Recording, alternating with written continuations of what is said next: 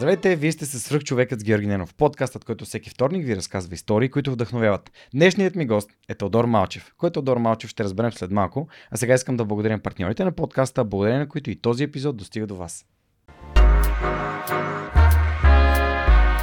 Преминаването на свръх човекът с Георги Ненов към видео нямаше да бъде възможно без подкрепата на Динафос. Затова с Монката искрено ги препоръчваме като място, на което можеш да намериш продукти и решения за фото, видео, бродкаст и кинооборудване, както за любители, така и за професионалисти. От създаването си през 2003 година екипът на Dynafos има една основна ценност – да работи за клиентите и за общността. В техния шоурум или по телефона ще получиш качествена консултация за това как лесно и изгодно да оборудваш твоето студио. Разбери повече на dinafos.bg. Използвай промокод SUPERHUMAN21, за да получиш свръхчовешка отстъпка. Тери, здрасти и благодаря, че прия поканата да участваш в свръхчовека. Мерси и аз за поканата да съм тук.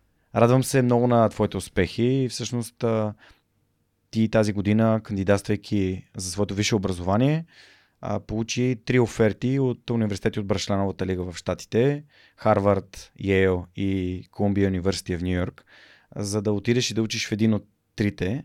А, това за мен е възхитително и наистина съм щастлив да, да те познавам, защото твой баща Георги Малчев е бил вече в подкаста в епизод номер 17, съвсем в началото е един от, бих могъл да кажа, най-близките ми приятели и хора, на които се възхищавам. А така че много се радвам, че постигаш тези успехи и понеже преди няколко епизода ми гостува Алекс Пълнов, който беше решил след гимназията да се отдаде на бизнеса си а ти след гимназията искаш да се отдадеш на не, твоето академично развитие и образование, много исках да създам един такъв паралел, че всеки има собствен път и ти благодаря много, че прие поканата да участваш.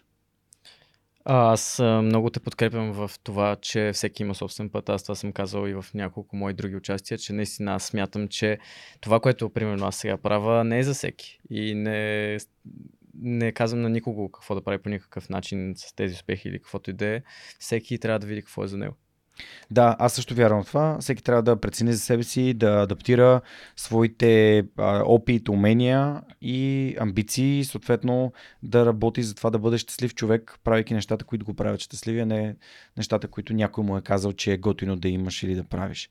Защото а, имало и други гости в Сръх човека, които са гостували, възпитаници на Харвард, Сещам се за Траян Траянов, изпълнителен директор на Заедно в час. А, ти ми спомена, че той ти е водил интервюто, което е много готино, ще разкажеш и за това, надявам се. Да, да, предполагам, че мога да говоря за това. Не, не вярвам да е проблем, така че да. Да, мисля, че не е проблем. А, с него също съм си говорил, него пък кой го е интервюрал. А, но... В такъв случай предполагам, че не би трябвало да е голям казус. Не мисля, че ще има някаква конфиденциална тайна, която не, ще разкрием. Мисля, че в Харвард има такава традиция да се интервюта да се бъдат от а, алумни на университета, които Като цяло държава. всичките от, те, от тези топ университети в САЩ, включително и... Българите интервюраха и за Колумбия и за Йел? А, не, всъщност това е интересно. И за, за Колумбия изобщо ме интервюраха. Mm-hmm. За Йел ме интервюира а, там беше единственото, където не беше завършила, беше четвърта година в университета, т.е. завършващ. А останалите, да, не, не, не беше българин. Okay. Беше, това беше единството, което не беше българин. А, не, и още едно, но останалите бяха всъщност с алумнай. Mm-hmm. това на Станфорд ми беше с а, а, завършил от а, Станфорд а, българин. И това Кой? за... А, вече му забравих името а, Виктор а, Пенев, ако не се лъжа беше. Okay. А, той, кой е Дамам е създал, ако се сещаш. Окей, okay, сещам се. И сега се върна в България да... А пък другото интервю за MIT а, беше а, много хубаво, между другото, с а, един човек, който в момента мисля, че е в Канада. Той също не беше българин, а, но той беше отдавна завършил MIT. Окей, mm-hmm. окей. Okay, okay. да. Добре, ами всъщност... А да дадем още малко контекст. Ти завършваш Софийската математическа гимназия и след буквално два месеца ще отидеш да живееш и да учиш в Харвард, в Масачузетс, да. а, което е супер. Преди една година тук ни гостува и Макс Иванов, който отиде пък да учи в Станфорд. А, ти каза, че от тези 6 университета, които ти си избрал заедно с твоето семейство къде да кандидатстваш. Три от тях са Брашляновата лига, три от тях не са. Интересното е, че не си прият в не Брашляновата лига, а си прият в а, точно тези три от самата Брашанова лига. Може да разкажем и какво е Брашляновата лига, какво представлява, защото са ми гостували хора от Корнел също, което пак е в Брашляновата лига. Така е, да. И да, добре, ами предлагам да започнем. Разкажи с някои думи какъв е плана за, за, за в момента, какво се случва покрай теб и след това ще се върнем назад във времето и ще проследим твоя път до тук. Ясно. А за сега плана ми а, сега това лято бях посъветван а, от редица хора, а, включително ментора ми, кой, за който можем да говорим по-късно много. А, това лято малко да си почина, защото ми казаха, отидеш ли там, леко почва на горнище и няма да можеш повече да си починеш така, както в момента можеш, защото малко ти е безгрижно за последно, вече не си свързан с гимназията, още не си свързан с университета. Аз а, в момента лично си почивам, все пак имам да върша няколко неща, но а, ставаше дума специално за решението ми дали да отида на... или да се опитам да отида, защото все още не съм класиран, на Международната олимпиада по лингвистика. Миналата година отидох на нея, тази година реших а, след известно чудене, все пак, че ще се пробвам да отида. На 10 юни ще разбера, мисля, че тази датата ще разбера дали а, съм класиран. Но за момент съм по пътя, за там в момента съм в разширения отбор и остава да мина още два рунда на квалификации. Но а, е факт, че ако бъда класиран, най-вероятно ще отира, което взема почти целия юли, което, както ти каза, аз имам малко над два месеца, с два месеца и половина оставащи а, в България и това взема почти един цял месец mm-hmm. в това време. Хубавото е, че Олимпиадата поне ще е в България, така че ще остана все още е, все пак свързан в, с родината. В Банско ще бъде тази година. Не миналата година. Миналата година беше на остров Ман между Ирландия да, да. и Великобритания. Но... Всеки, а... който кара мотор, знае къде. да, всъщност там има много известно състезание. И реших, че все пак ще се опитам. Ще видим дали ще се получи. По няколко причини всъщност. А, преди няколко причини. А, първо, е, знам, че тази година, миналата година имах много притеснения знаех, че това, какъвто и да е резултат да изкарам, тъй като е Международна олимпиада, мога да го кажа на университетите и все пак да им покажа наистина, че съм сериозен с лингвистиката. И бях много притеснен от това. Помна как като предавах, не, наистина няма забрава, аз треперех. И най-вече защото 10 минути, а, а, 10 минути ми го нямаше единия лист, вече описана задача а те са точен брой и няма го никъде. А ние бяхме на едни ето такива чинчета mm-hmm. и имаш 6 задачи, всяка задача има по още 3 листа. Може да си представиш много листи на едно място, едната я няма, търса почина вече, намерих в последния момент, но наистина предах, треперех. Като излязох, наистина няма забравя в какъв шок бях. И това показва как наистина миналата година не смятам, че се представих толкова толкова добре, колкото исках, чисто и просто от стрес. И смятам, че тази година, поне на себе си да си докажа, наистина, че мога да се справя по-добре, когато вече няма това напрежение. Не искам да кажа, че няма да се опитам на максимум, по-скоро, че няма да има тази доза притеснение.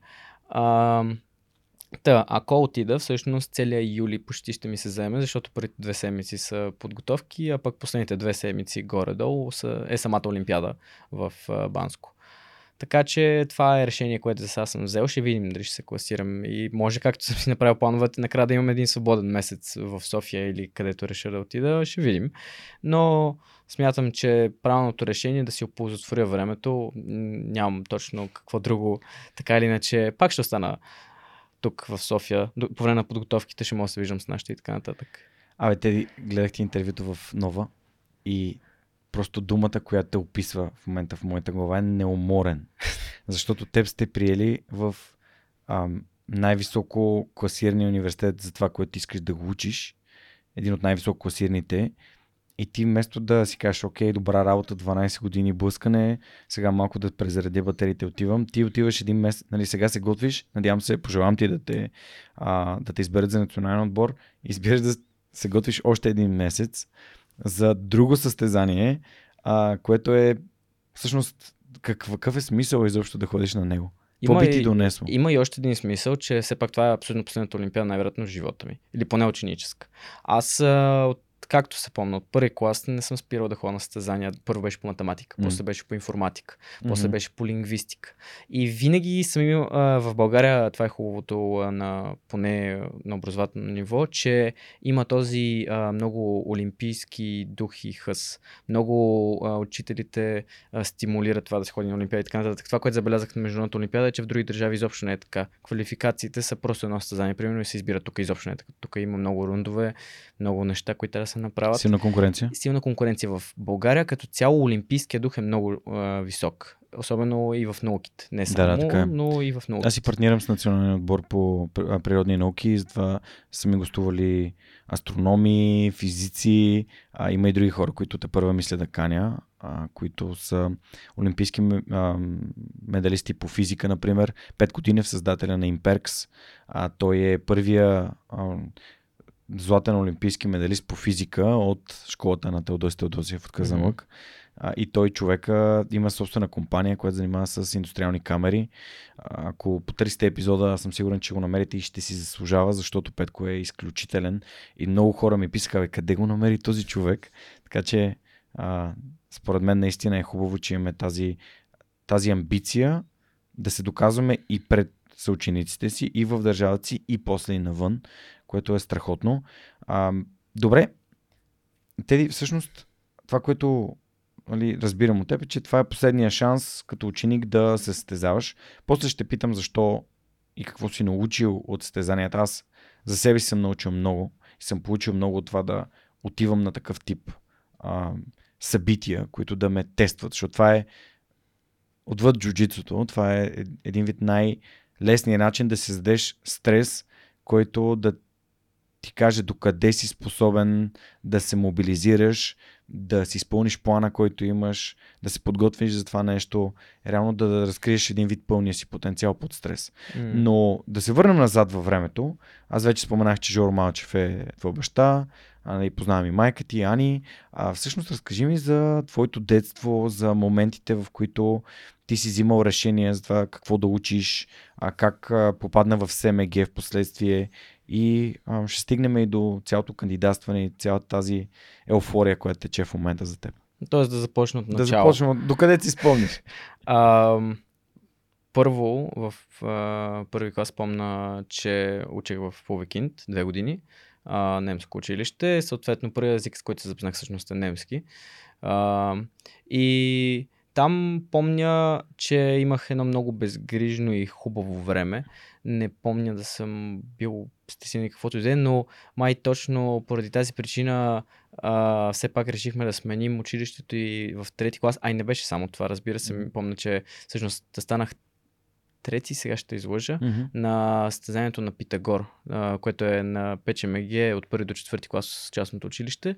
И идеята е, че ако си в топ 3, получаваш еди каква си стипендия от частното училище и това беше плюс една причина, все пак да се запиша в Питагор.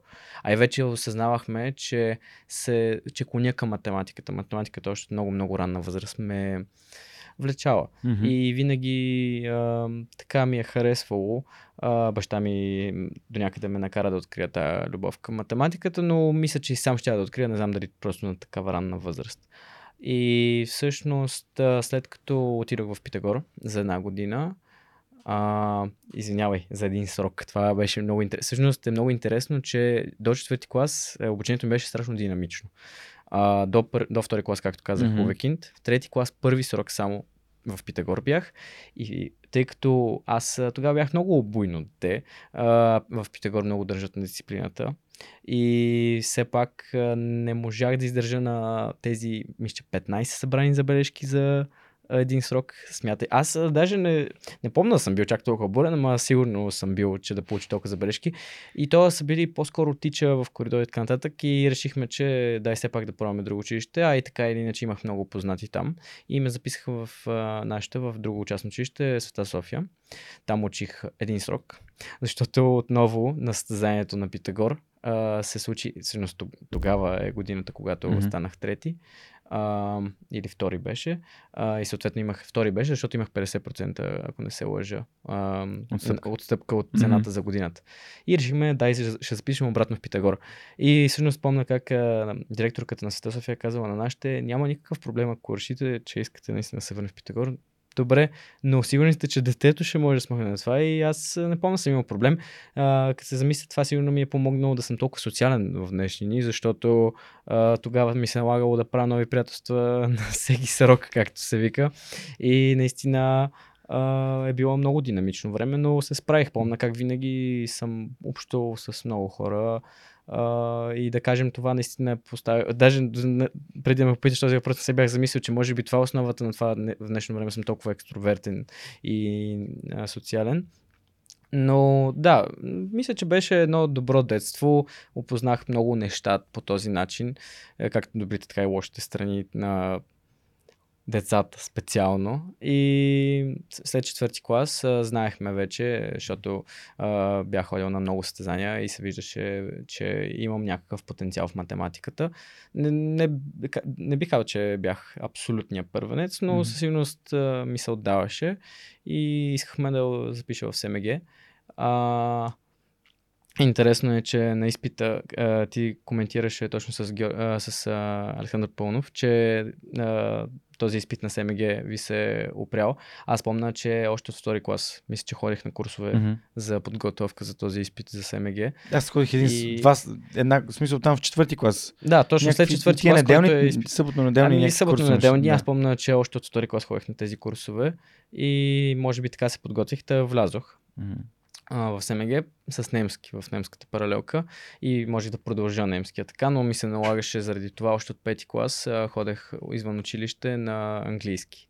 И там много добре се научих наистина на английски извън училище всъщност. Mm-hmm. В училище мисля, че през целия си живот английски в училище не съм учил. Или било извън училище на курсове, или от видеоигри, или от филми, но в училище английски mm-hmm. наистина не съм научил почти нищо ново, защото mm-hmm. вече съм го знаел от някъде другаде. Та отидох в СМГ, след като ме приеха в немската паралелка, пети клас и така до седми клас, като в СМГ беше много по-различно. Защото първо беше държавна, аз за първи път в държавно училище не знаех какво е това да имаш половин свободен ден. Аз не бях свикнал да имам половин свободен ден.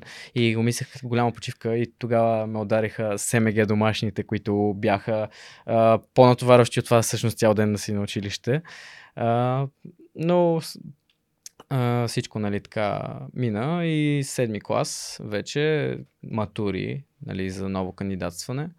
А, тогава а, исках много да остана в СМГ. Бях а, вече... Това чувствах, че е моят дом. Mm-hmm. А, всъщност, а, това менталити, може ли ми помогнеш с превода на менталити? Менталитет. А, менталитета, всъщност, да. на СМГ, който е наистина... Аз съм, ако питаш моите приятели, наистина, или поне тези, които ме познават отдавна, ще кажат, че наистина съм много състезателна личност. Аз винаги се, много, или поне преди бях а, а, страшно състезателна личност и може би а, този менталитет на СМГ е състезателния, в който Uh, сега има и лошите страни наистина състезателност, но има и тази страна, че по този начин се нахъсвате един друг, просто да се представяте по-добре и наистина да се стремите към по-доброто. Да, тя в тази конкуренция и нарастващата амбиция ви кара да отваряте специални, как да кажа, нива в собствените си умения, за да бъдете все по-добре. Точно така, да. Стимулираме се един друг Абсолютно. по този начин. Дърпате се нагоре. Което факт е, че ако някой няма този хъс и може да се почувства наистина малко депресивно цялата обстановка и факт е, че има хора, които точно това не харесват на СМГ, че наистина е малко твърде компетитив да, състезателно. Но uh, за мен лично беше добре и много исках да остана след седми клас. А, помня, че учих сравнително доста за матурите, ходих на курсове по български, защото всъщност в СМГ математиката не е това, за което учиш. Ти вече достатъчно си си я научил до седми клас математиката, особено на задължителната матура. Това, за което всички всички се готвят е българския, на курсове извън, дали и в училище и така нататък.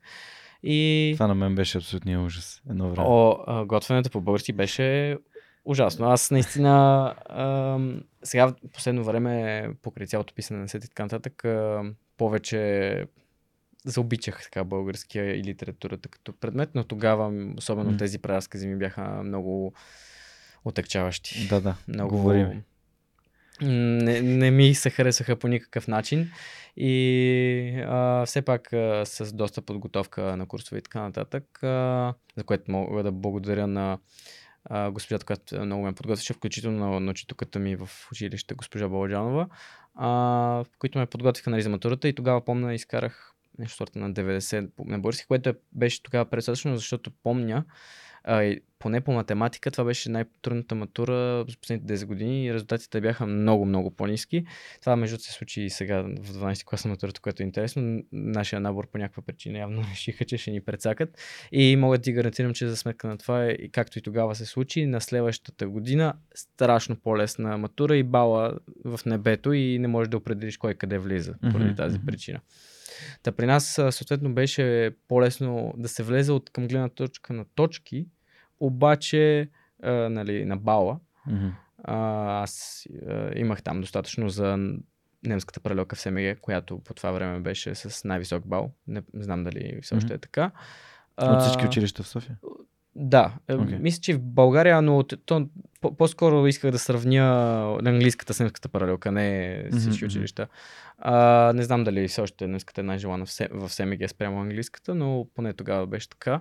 И след като нали, влязох, бяхме страшно щастливи, нали, че все пак ще му остана. И оттам нататък вече а, до 12 клас няма никакво кандидатстване, беше по-лежерно. А, много, за, много социален живот тогава започна при мен. Mm. Да, да, то това гимназията е едно от тези места, които аз си давам сметка, че ми е дало най-близките ми хора. А също така ме е научило да бъда социален наистина, в смисъл да срещам с други хора, а, да, да общувам с тях. Аз преди това бях доста срамежлив, защото аз също имах афинитет към математиката, но а, може би просто не бях достатъчно добре подготвен да вляза в СМГ и ам, просто учих тогава 119 и след това в немската, а, където естествено имаше хора, които бяха учили преди това в СМГ. А в, а, в немската дори имаше хора, които след 8 ми клас в СМГ бях казали, не, не, бяха дошли да учат в, в немската, така че... От много математика ли? Еми, да, има хора, на които не понася, знаеш. Просто не, да, не им да. понася. Но както и да е. Да, ам, ти каза социализирането е едно от най-интересните неща, не, които до тук не сме започнали в разговора, че не само, че учиш, защото очевидно, нали, по това, което казваш, си много отдаден на ученето, ти спортуваш, а и след това и се занимаваш с социални каузи. А кое започна първо? Брейка? А, да, брейка всъщност започна във втори клас още и продължи до 9 клас включително, mm-hmm. като удари covid в 9 клас. А, всъщност бях да. принуден да спра. Да. И от тогава сам не съм се завърнал, просто защото почна кандидатстването, mm-hmm. почна всичко и то беше много трудно всъщност да намеря отново времето за да хода на брейк два пъти седмично, защото аз вече почнах да сериозно се по лингвистика или вече бях се взел с кандидатстването за щатите. Та, така и така не се завърнах в брейка, което малко а, винаги ми е било гадно, че така и така не се завърнах към първия спорт, който някога така ме прихвана. Защото mm-hmm. като малък съм пробвал всеки, всеки един спорт. Наистина не мога да ти опиша. Ходил съм на капоера, на латиноамерикански танци, на брейк съответно, на футбол, на какво ли не. Всичко без баскетбол, между другото ненавиждам баскетбол. Не знам, не мога дори да ти обясня защо. Но не се спорт... намираш на правилното място, защото ние с монката в момента е NBA плейофите. така ли? И се готвим да гледаме финала Денвър Нагет срещу Майами Хит. Ами, аз не мога да обясня какво е това на баскетбол, което е, не ми е дори толкова интересен. Mm-hmm. Може би. Ам, не, дори не говоря само аз да го игра и като да го, да го гледам също не, нещо просто не ме mm-hmm. не, никога не ме е хващал чак толкова колкото който иде друг спорт. Mm-hmm. Аз съм така с тениса. Мога да, все пак мога да го гледам, но съм такъв като дете имам много лоши спомени от тенис и изобщо не исках да имам нищо общо с този спорт. Mm-hmm. Еми, да, разбирам го изцяло, защото просто има такива спорти, които. Как те не са твоите. Да, и да, е, не, са не, твоите. Не, не, ти хваща интерес, да. колкото други спорти. Аз съм играл и баскетбол, и волейбол, и футбол в училище, но нали, естествено това показва, че всички сме различни, имаме различни интереси. А, да, всъщност този брейк нали, е едно от нещата, които правиш. Другото нещо, което правиш е занимаваш се с благотворителност. Естествено, аз познавам баща ти много добре и знам, че той е супер отдаден на, на това. Самия той е създател с Ваня на фундация Предай нататък. И нали, как се появи тази благотворителност при теб? Спомням си, преди точно 6 години, когато се бях върнал от Хамбург, юни месец, днес е деня на детето, не знам дали празнуваш, поздравявам те, защото си дете на Жоро Малчев. Като е, ден на детето днес достатъчно бях въведен в е, живота на възрастния. Това е друга ще история. после за виза. После ще... Не само. Как мина? Но... Добре. Е, одобриха за виза, но аз дори не говоря само за това, но няма значение. Днеска изобщо не беше ден на детето за мен, беше ден на въвеждането в uh, живота на възрастния, ако трябва. Да не сте дигнали колата. Да се каже. не ми се коментира. не, не си ви далеч. Не съм далеч. Не, не си далеч, ама... Ма не е това. По-добре е до някъде. Е, скоба. Не, не съм аз виновен. Това а, разбрах. Okay. Добре. Е, ти неща случват. А, има един лав на английски, който се казва Fender Bender. А, буквално значи, нали, ламарините се оправят. Mm, Това е, да, че да. като си задареш бронята в някой, броня в броня, е, айде, са, mm. никой не е умрял, нали, никой не е да, с някакъв чупен край. крайник. Чекай, че ми стори, че... Е, за мен това ми каза инструктора всъщност. А, когато, а ти си бил на... А, сега си бил си инструктор? Година. Не, не, не. Преди година, а, okay. а, когато се учих а, още карам, така, трябва да било повече година, защото вече имам книжка от година и нещо. Но инструктор ми каза следното и това няма го забравя а, лам, а, тенекиите се оправят, се да. а, хората не. Да, да. Тоест, ако трябва да взимаш решение сега колата ли да mm-hmm. я бутна в някой колче или в да. човека, нали, което е много смислено. Да, нали. да, супер. Но, така е наистина и по него не си даваме сметка, че да. това са буквално са оръжия за, за убийство и го виждаме пътищата и. Е. а, това са тони, тон плюс а, който не, не трябва да управляваме безотговорно. Но да те върна на темата, а, как се появи благотворителността в живота ти? А, със сигурност на най-ранна възраст пред баща ми. А, Чакай, как... забравих да кажа, че сме правили лицеви да. опори пред парламента преди 6 години. Сега Аз там се тръгнах. сещам, да, когато... Ам... Лазар прави 30 да, за 30, 30 правихме лицеви опори пред да. парламента. А, ти, брат ти, а имаш по-малък брат да кажем и Жордо Много рано става, да правите не помня, че беше 6 и половина пред парламента да правим лицеви. 6, може би е било към 7 сутринта. 7 сутринта, т.е. сме станали да. някъде към 6. Абе, беше си наистина, е, казвате още, я помна за спорта като цяло. Но да, всъщност първия, първите ми каузи в живота бяха много, почти всички свързани с Лазар всъщност. А, дали е било капачки за бъдеще mm-hmm. или ам, съответната кауза, за, която ти спомена, да. или други, които баща ми е организирал през своята фундация, предай нататък. А, например, един път помна, че а, за старчески домове в България mm-hmm. а, правихме коледни... Да, да, коледна работилница Коледната правихме, работилница. Да, да. Е, той и ти си бил сигурно. Да, в Софтуни как? Да, да, точно в Софтуни. А, помня как е, даже викнах и приятели нали, да правим картички и така нататък. Но със сигурност през баща ми започна това с mm-hmm. благотворителността. Може би още на много-много ранна mm-hmm. възраст. Той винаги ме е викал, mm-hmm. да, и тук ще участваме така, така както и с брат ми сега. Той още от много ранна възраст е въведен. И по този начин винаги ми е показвал и той винаги обяснява между другото.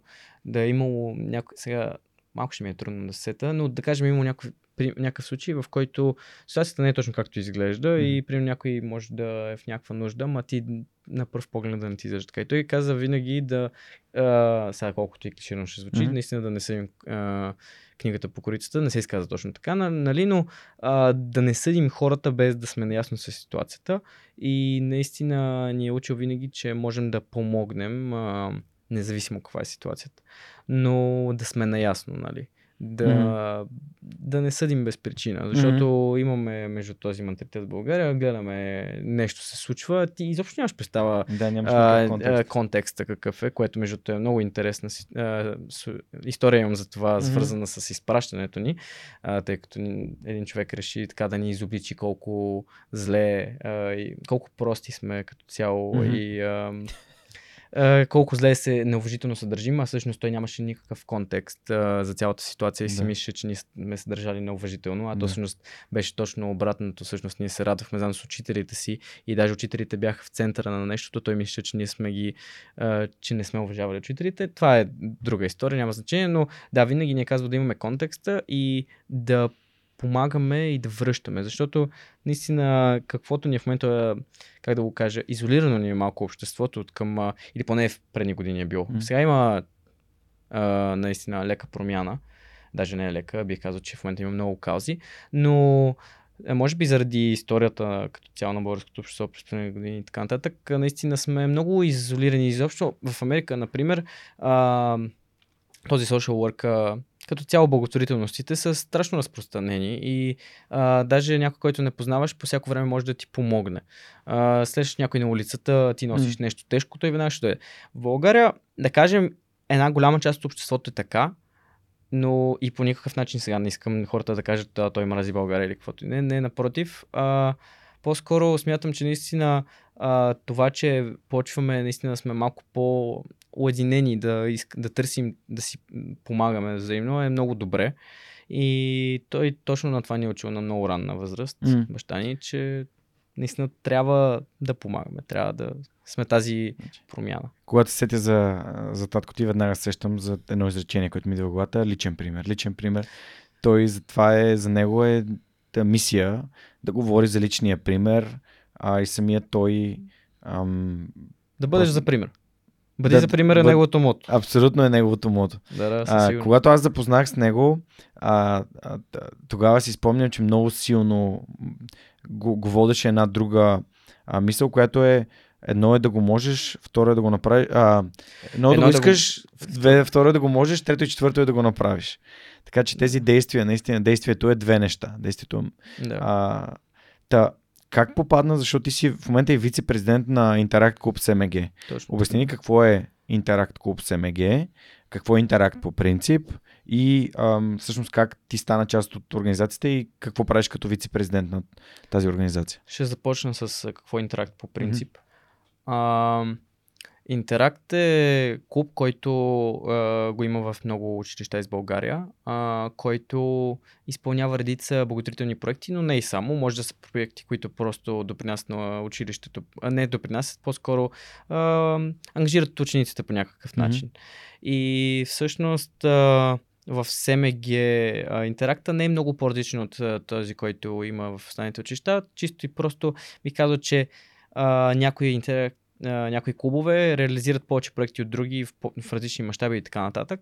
А, ние смятам, че тази година доста добре справихме да реализираме проектите достатъчно добре, но а, това, което не казах е, че Interact всъщност е, а, как да го кажа, подклон, мисля, че на Rotary, което е глобално mm-hmm. вече mm-hmm. А, общество и а, всъщност а, по този начин нали, сме свързани с много клубове други, които се целят да правят такива проекти, като например Копидари, който ние реализирахме. Копидари всъщност изобщо не е от нас измислен, той го реализират още няколко а, клуба в а, България, но ние тази година а, малко така го вдигнахме поне за спрямо предните години в СМГ, а, една идея по-нагоре. Та, как се стигна аз да съм вице-президент, всъщност по много интересен начин.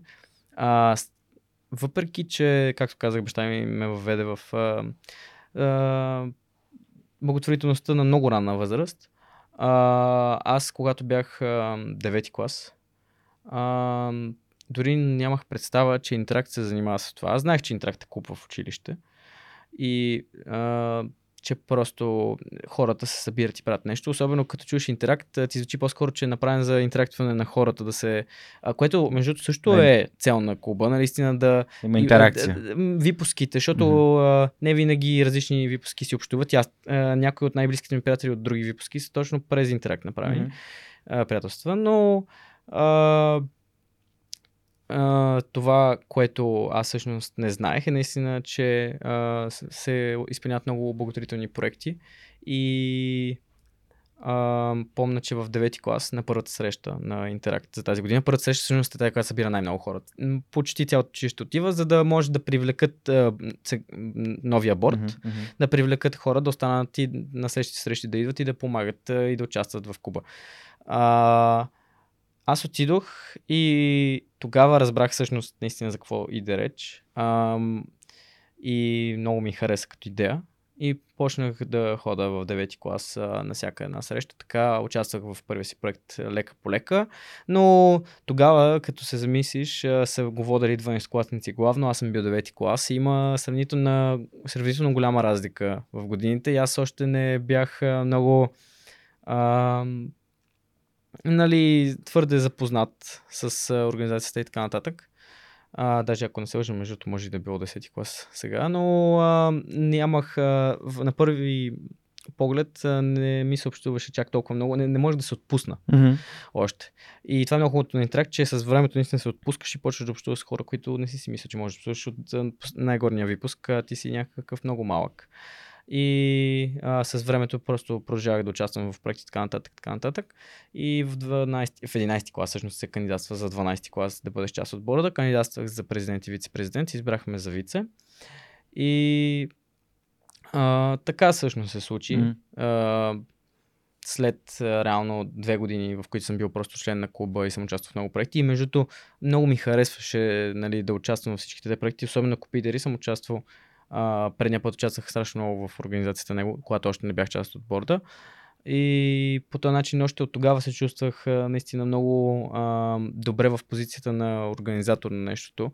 И видях, а, че сега не е така, че, че ми се отдава, но а, по някакъв начин, че а, ми харесва и че а, знам горе-долу как а, нали, да разпределям нещата, да кажа, е сега, дайте да направим това и така. Mm-hmm. И знаех, че тази, следващата година вече не искам да съм просто член на клуба, който участва в организацията, а реално да съм официално част от организацията. Реших да подам а, кандидатура и ме избраха за вице.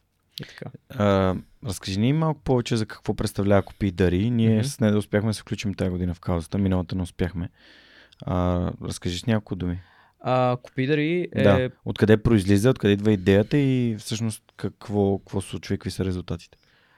Speedery е проект а, като цяло на Interact, може и на Rotary да е, не съм наясно, mm-hmm. а, който а, в същността си е а, с, да се съберат по някакъв начин, в нашия случай го правим, а, чрез а, стоене в а, различни... В Lidl беше в нашия случай, но а, били сме и в Била, в някакъв голям хранителен магазин. Събираме продукти, а, като клиентите mm-hmm. могат да ни остават в нашите колички.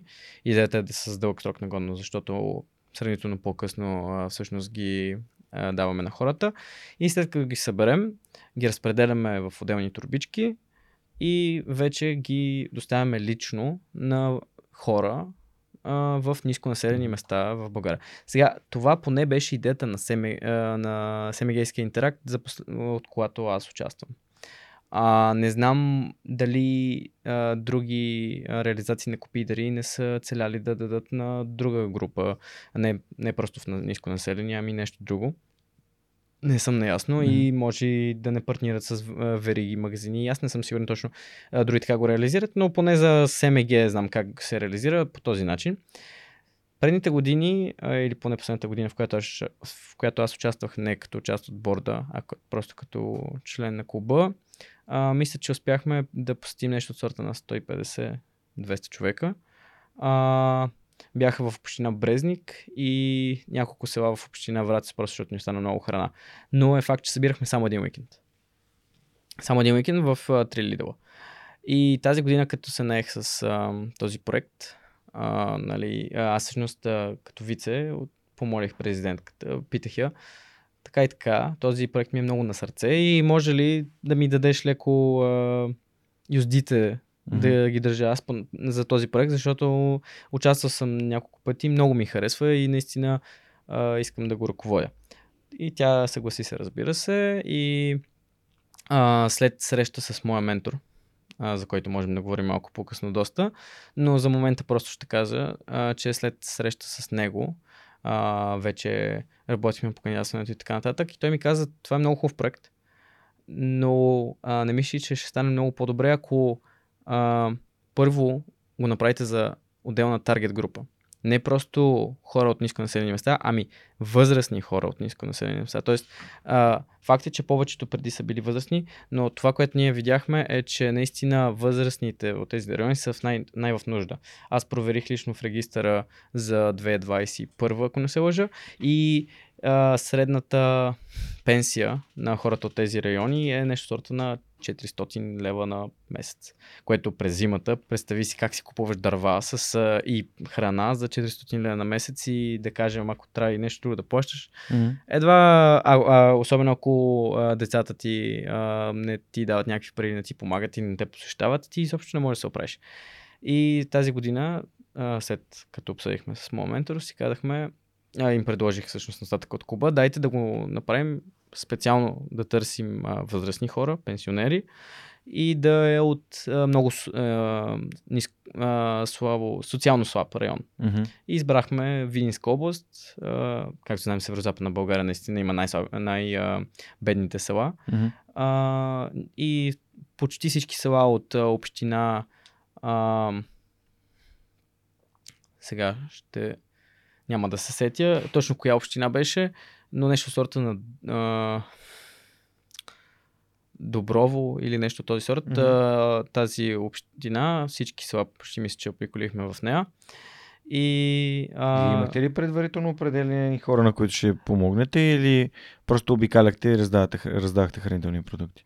До някъде и от двете. По план трябваше да е само от първото. А, ние всъщност след като събирахме три уикенда, се случи, че вместо да съберем не знам колко сме очаквали да съберем, но събрахме след разпределяне 1200 турбички, които едва събрахме в 20 палета. Мисля, че бяха ама по догоре. Вау. Наистина, толкова много храна, ама не мога да ти опиша колко много храна сме събирали. Това е благодарение на всички, които са дарили, mm. които са помогнали по какъвто и да е начин. Събрахме страшно много храна.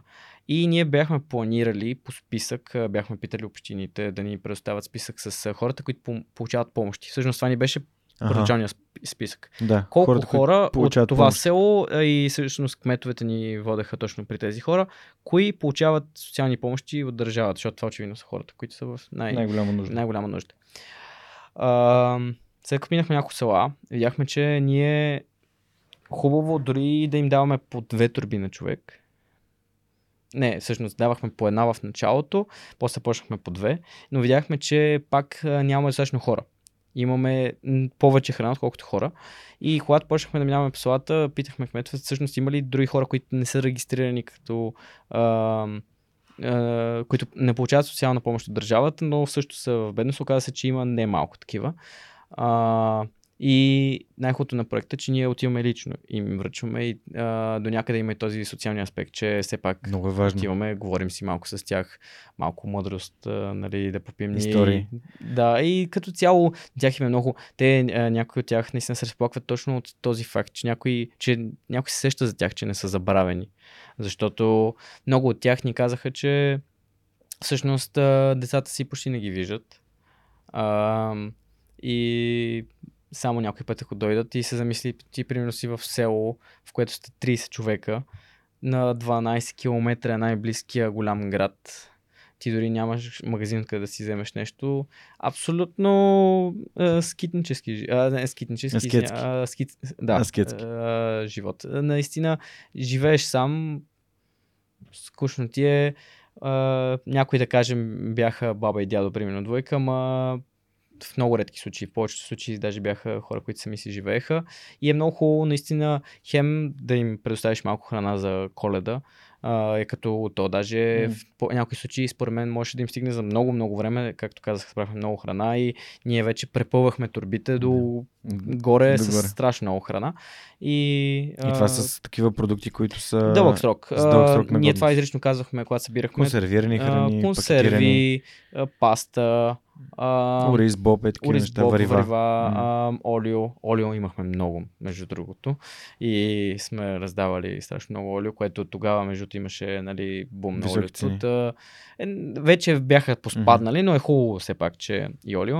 А, всякакви неща, които имаше и сладко. И като цяло, като се замислиш, а, всичките продукти съставяха наистина а, достатъчно пълноценно и различно, а, разнообразно ядене мгм. за месец, според мен. Айде, Супер. е, зависи колко яде Да. човек, като имаме предвид, че тези хора не ядат толкова много. А, Та, бих казал, че проектът беше страшно успешен, защото а, сега по груби сметки, тъй като, както казах, имаме някои, които не са регистрирани по списък. Да. Има много хора, на които им оставихме извън списъка, Да. които ни казаха и то се виждаше от къщите им, че наистина и те имат нужда, нищо, че не са в списъка. Та, по груби сметки сме минали над 1000 човека и сме оставили над 1200 турбички. За турбичките мога да съм сигурен, че са над 1200, защото Lidl ни дадоха а, 3 кашона по 600 и със сигурност 2 кашона догоре ги използвахме. Сега третия а, турбички, нали?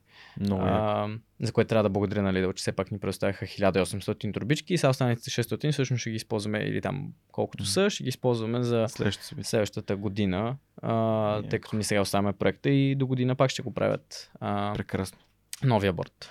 Много яко. Много яко, че ученици правят добро, защото всъщност вие така ставате човеколюбиви хора. Нали, Когато се грижите за хората, които ам, нямат нашата среда, нашите възможности, израснали са в друго време, а, имат а, тотално различен живот, но това не значи, че са сами, че ние трябва да ги оставим сами. Така че Абсолютно. поздравления ти, много, много се кефя. Това, Е- което е интересно за нещо е, че всъщност моят ментор ми каза, ти трябва да се промени по един от два начина. Или да го направите много по-силен социалния аспект. Т.е. да ги посещавате по-често, да си говорите с тях.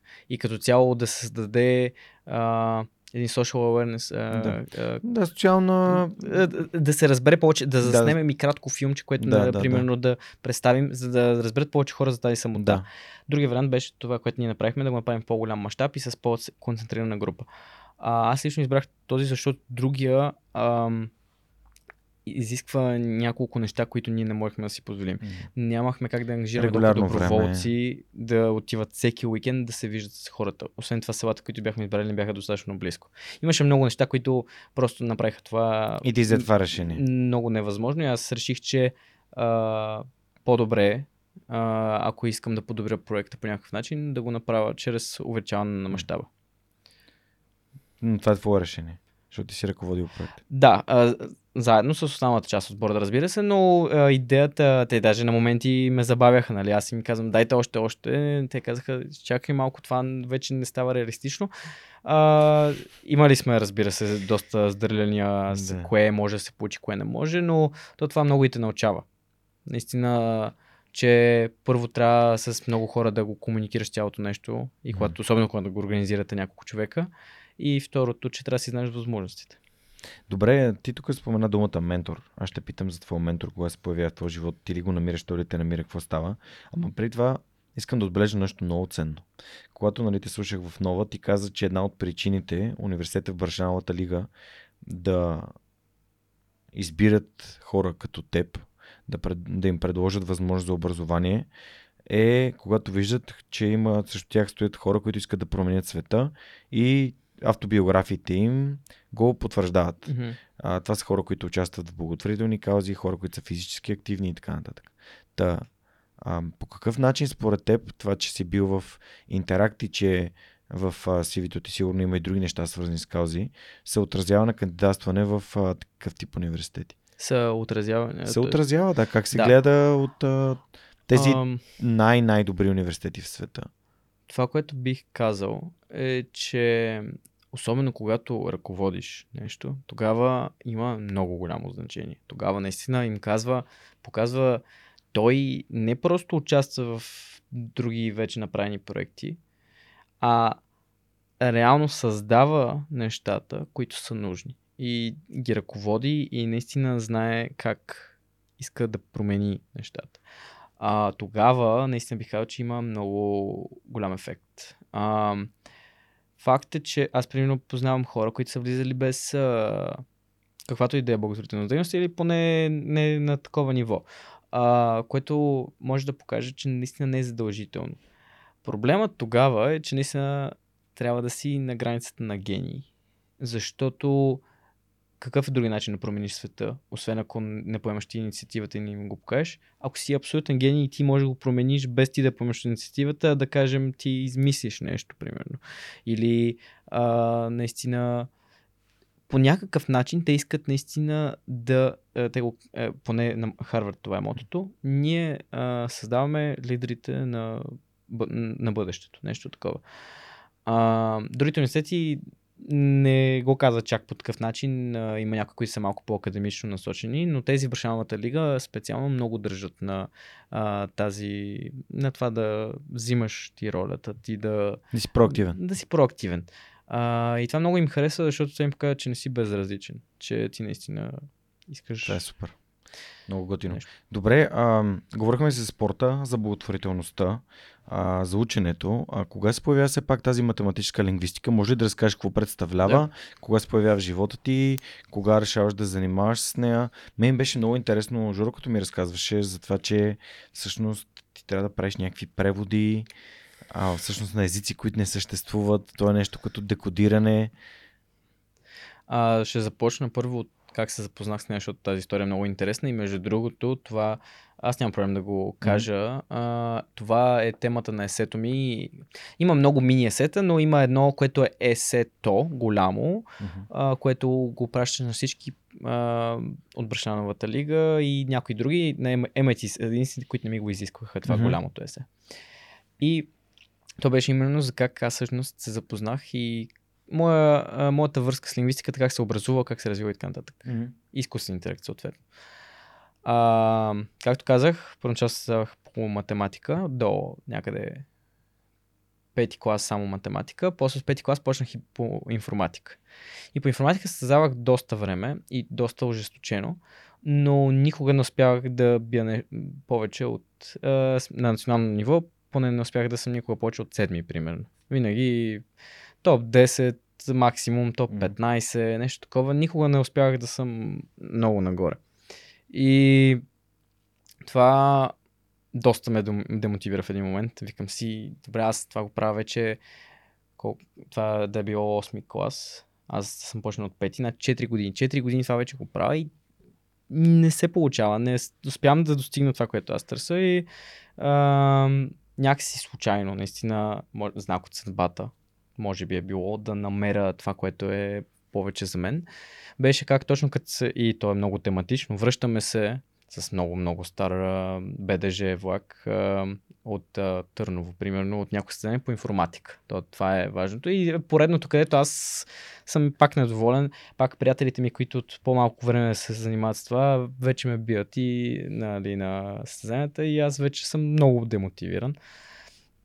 И някакво момиче от много по-горните класове, защото аз тогава още бях малък, а, решаваше някаква задача. Аз а, просто нямах желание да обсъждам, разбира се, състезанието, на което се бях а, провалил в моите очи. И, а, просто отидох и ми беше интересно нали, какво прави. И тя каза, нали, че решава задача по лингвистика. Аз тогава просто знаех, че такава наука съществува.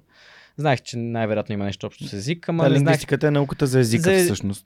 Дефиницията е а, общата. А, науката за естествените езици. Естествените важно е, че изкуствените езици може да се изучават чрез лингвистиката, ама не се изучават по принцип, по всъщността на лингвистиката. А, та, почнах тя ми я даде да се пробвам на задачата и наистина като любов пръв поглед беше. Защото по това, което мен преди това не ми харесваше по информатика, беше, че просто, така беше в моите очи поне, трябва да назубриш някакви алгоритми и после да ги прилагаш. Зубриш алгоритми, трябва да и го прилагаш.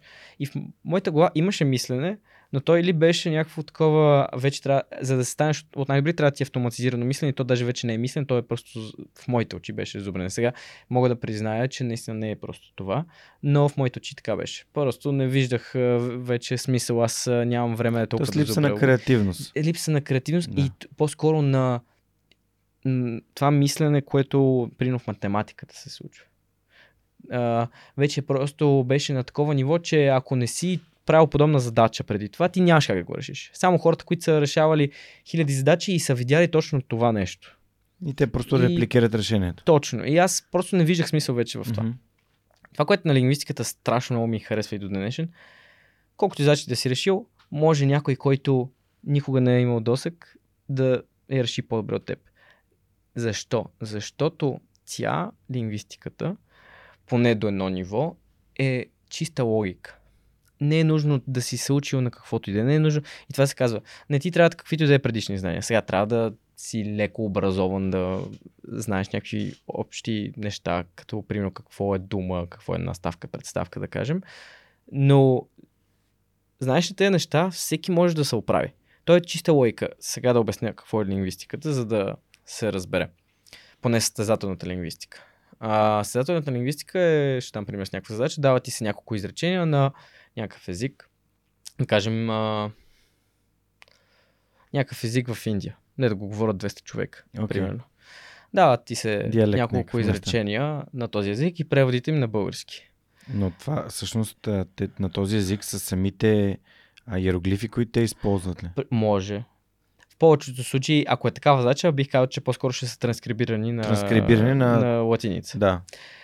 Uh, но Като Simplified Chinese. Има нали, някои с... случаи, в които искаш да разбереш писмеността как работи. Да, okay. Но това е различна задача. Mm-hmm. Ще дам по-общия да, вид да, да, на okay. задачата, който е, нали, да кажем, просто на латиница, някакво изречение, някакъв непознат на, ни... на, който, на никому език. И преведите на български. И ти се казва, използвайки информацията нали, от предните изречения, която можеш да вземеш, преведи ето тези три други изречения на български. Тези изречения, идеята е, че те примерно имат общи думи, ама са по различен начин устроени и така нататък в различни времена mm-hmm. и нещо такова. Идеята е, че ти от логиката, примерно, е, първото изречение най-горе да кажем, че ти е момчето ходи до парк. Третото ще е момичето а, удря топка. А, петото а, а, топката е в парк. И сега, ти не знаеш още как се увреда, обаче виждаш това изречение и това изречение имат топка. Дай да видя кои две думи си съседстват. А, те и двете, е, тук е на трето място, тук е на първо място. А, тук е допълнение, тук е, е mm. подук. Значи, на, словореда ми е подук, гого, допълнение. Примерно. А, само чрез такава логика, и то до някъде е такава математическа логика, то заради това се казваше математическа лингвистика. Преди вече се казва само лингвистика mm-hmm. състезанието. А, точно защото трябва много добре да можеш да мислиш математически. Не можеш ли да мислиш математически, не можеш да решаваш задача по лингвистика, чисто и просто защото тя е много логическа. Да, наистина като логическа задача, просто много устроена около език. И е много интересно, наистина, как с никаква информация ти можеш да изведеш някакви правила, примерно за този език. Да видиш, че се слага еди коя си наставка, ако е минало време. И някакви такива неща. И с гледане на неща и а, тогава, когато беше тази задача в а, а, влака, наистина любов от първ поглед, почнах да решавам до край. Докато не я приключих, не се, просто много исках да я реша. И... А, то от много... за 4 часа имаш време. да. Вече бяхме по-към края, така че нямаше чак толкова време, но uh, нали, успях да си я реша и бях... Като цяло беше много, много приятно да видя и бях като дай сега да видя какво е това лингвистика, да проверя школата в СМГ, защото в СМГ има школа по всичко. Отидох на най-начинащите. Доста бързо мисля, че само една година успях при начинащите, ама то нормално, защото аз все пак вече бях и девети клас. А, след това отидох при а, напредналите. И вече а, осъзнах, че лингвистиката наистина много повече ме влече от информатика. Аз не изоставих информатиката. Аз mm-hmm. продължавах се заедно по информатика, но една идея по-малко, да кажем. Повече наблягах на лингвистиката. И не е било само защото лингвистиката ми, изв... ми е давала медали. Факт е, че наистина по лингвистика се справях много, много по-добре, отколкото по информатика. Mm-hmm. В пъти. По-добре, като гледаме места. А, Тоест представяне на състезания. Да, да. Медали и така нататък. Наистина много по-добре, отколкото по информатика за предните няколко mm-hmm. години. И това е просто част от стимула. Повече беше това, че наистина аз виждах повече смисъл за себе си, защото аз наистина го виждах по-скоро като логическо мислене, mm-hmm. което ти можеш да си тренираш мозъка, но не можеш да тренираш това запомняне просто на Плюс задачи. това, като получаваш резултати, мотивацията ти винаги остава висока. Абсолютно и това е така. И това беше. Mm-hmm. Впрочем, сега е момента да благодаря нали, и на моя а, учител по лингвистика от а, последните три години, Любо. Той а, по някакъв начин и съм ми помогнал да запазя тази любов към лингвистиката. А, той много ме и мотивираше и така нататък и ни помагаше на школа и всичко. Така че той също е бил част от този път. Mm-hmm. Да, на това лингвистично е, пътешествие. Каква е най, какво е най-добро тип представяне? А, Състезание по лингвистика. сега зависи от коя гледна точка го гледаш. А, защото от българска гледна точка, да кажем, е а, златния медал на индивидуалното състезание по, а, на Националната олимпиада в 10-ти клас. Мгм. Станах първи и изобщо на защото в България е интересно не е като на международните състезания. Половината печелят медали съответно първите 7 печелят златен, след това печелят Там е на проценти, нали? Там е на проценти. В България не е така. България първия печели То, злато, има втория печели сребро и третия печели Бронз, бронз. и това е. Това никой друг не печели медали. Та тогава взех злато. Двете съседни години на тази взех сребро. И сега заради това казах, че зависи от коя гледна точка гледаш. Защото за американците националните състезания почти нямат чак толкова значение. Мо... Импресив са, обаче те не Да, знаят. Впечатляващи са. Те не знаят, да, впечатляващи са, обаче те не знаят дали в България лингвистиката е толкова ком... а, Състезателно. състезателна. Мгм. А, всъщност, това, което наистина им показва на ам, тези, които определят дали влизаш или не, са международните състезания. И съответно, Международната олимпиада, нищо, че там взех бронз, може би за тях е по... И аз затова винаги го пишех първо като а, представяне, а не златните медали или сребърните от а, националните състезания. Именно защото за тях международно ли е, може да е грамота, пак ще е по-добре, отколкото... Сега, тук вече не знам дали насякъде би бил така да не заблудя някой да си помисли сега, аз имам само национални медали и нищо няма да стане.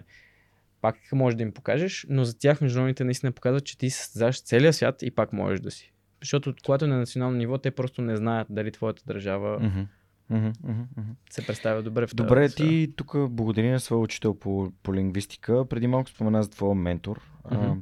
кога, как си намери ментор, кога осъзна, че искаш да имаш ментор, как се появи тази концепция изобщо в главата ти? Защото и Алекс спомена, че има ментор, нали? това е Алекс от Скапто, а, това е Мгм. Ангел от Скапто. Да. Та, при теб как се случи? при мен а, стана леко внезапно. А, защото аз никога не съм мислил, че ми трябва ментор. Винаги баща ми, примерно, ми е бил като а, а, Ролеви модел. ролеви модел, ама Мгм. не е така да кажеш ментор, защото ментор не може да е някой от семейството. Не може да е иерархично връзката, Да, не която мо- имате, не точно. позволява. Не го позволява наистина. И никога не съм търсил ментор по никакъв начин. А, обаче, а, когато вече знаех, че искам да се насоча към а, щатите, разбрах, че а, един човек, Луис Ломели се казва, идва в СМГ а, за последните две години беше идвал и идва в СМГ, интервюира хората, които искат да участват в е- неговия благотворителен проект, който се Мгм. казва Млад учен. Мгм. За него мога да разкажа още малко Мгм. по-късно. Но паралелно с това, 12-класниците от проекта, той ги менторства и им насочва а, как могат да се подобрят в някакви неща, за да имат по-големи шансове за щатите. Сега, това, което аз, отивайки на интервюто, изобщо не знаех, е първо колко забавно ще бъде на този проект и колко добре а, ще си изкарам, колко М. приятелства ще направя покрай проекта и така нататък. Аз тогава просто знаех, нали, горе-долу за какво отивам и а, даже нямах изобщо големи амбиции, че ще ме вземе. Защото то беше просто интервю, той те интервюира, питате някакви неща и в зависимост от твоите отговори, той си избира а, няколко човека, които да вземе тази година.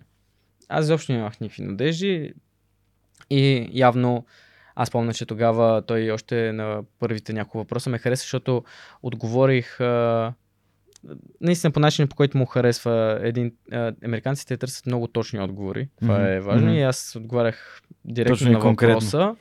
И а, с това, което той реално търсеше. Мгм. Той видя потенциала. Един от въпросите беше именно за а, благотворителната работа. И аз, когато споменах за баща ми, той видя, че наистина от, още от много ранна възраст съм бил заинтересован в това. Та, а, когато нали, а, минаха всичките въпроси, избраме. И след това вече имахме а, среща само двамата. Месец по-късно. Тогава вече наистина разбрах какъв късметлия съм, че той ме избра, защото аз преди това не, нямах представа той колко много, много, много ще ме развие и ще ми помогне да а, първо да добия пълния си потенциал в която и да е сфера. Освен това, колко много ще ми помогне да разбера как да пиша. Защото тези есета, хората в СМГ ги пишем ужасно. Чисто и просто защото а, и може би в България, защото в България образователна система ни учи наистина много да разтягаме локуми, когато пишем сета. Факт, за съжаление, до някъде може, има хора, които могат да пишат. Uh, това им се отдава. Аз лично не, съм, не бях от тях. В момента вече много по-добре пиша, именно благодарение на моя ментор, защото много uh, случаи ние да анализираме. Ние да, когато имаме някаква ситуация, ние да казваме какво реално се случва. А това, което американците търсят, не е това. Те търсят точно обратното. Ще го кажа първо на английски. Show, not tell. Тоест, покажи ни, не ни казвай. Тоест, вместо да кажеш, аз съм много а, много амбициозен, примерно. Вместо да кажеш, аз съм много амбициозен, кажи, аз искам това и това, това, или а, аз а, помагам на хората. Вместо да ми кажеш, аз помагам на хората, направил съм този проект, този проект, участвам в тази инициатива. Да им покажеш yeah. чрез история нещо, а не, и даже без да кажеш която, думата, която искаш те да си помислят, те да си я помислят. Това е идеята. И той всъщност на това ме научи. Наистина да могат да се изразят, да се а, продам всъщност. То, реално, когато кандидатстваш, ти трябва да се продадеш така, на да. admissions офиса на хората, които mm. избират. Ти трябва да им се продадеш, трябва да им покажеш mm. с какво ти си уникален. И когато всъщност разтягаш окуми и не отиваш директно към това, което трябва да им кажеш, не се получава. И той всъщност на това ме научи. На много неща ме научи и беше наистина страшно хубаво, че запознах mm. с него. Това, на което той най-много мен научи, наистина това, което той всъщност видя в мен, е, че трябва да си, трябва да имаш страшно много хъс. Това го казах в нова, ще го кажа и тук, защото наистина това му е любимия аналог. Трябва да си като булдог. И той себе си също се нарича. Когато хванеш, не пускаш. Просто като имаш цел, държи си на нея, докато не я постигнеш и ще си готов на всичко. Да ли си белия зъб? На Джек Лондон. На Джоко Уилинг съм чел няколко неща. Не, на, на Джек Лондон. А, на... А... Джек Лондон, белия зъб. Дивото е зове. Страшно познато ми е като име. Окей, okay, добре. Не. Е... Понеже там в Белия зъб има една история на един а, а, хванат вълк, едно куче, mm-hmm. което куче трябваше да се бие с други кучета. Mm-hmm. И то реално разказва историята през неговите очи. И едно от кучета, с които трябваше да се бие, беше именно един булдог. Та, това е първата ми аналогия, съответно Джек Лондон и Белия зъб. Не, те наистина като хванат и не пускат, просто са... Да, да. Такава е за хапката на кучето. Не, Да, да. И точно това е човека, който той търси, хората, които той търси. Да, да знаят какво искат ако, и да се стремят много. Ако можеш да отличиш някои от най-ценните уроци, които си получил от ментора си, кои биха били те? А... Просто казвам го, само да ти дам контекст. За да могат хората, които ни слушат в момента, без значение дали да. са в училище или в университета, или пък са по-напред, или пък са предприемачи, или пък не са, но работят в компании а, и могат да си намерят някой да им помага да, да се развиват, да развиват потенциала защото всеки от нас има потенциал.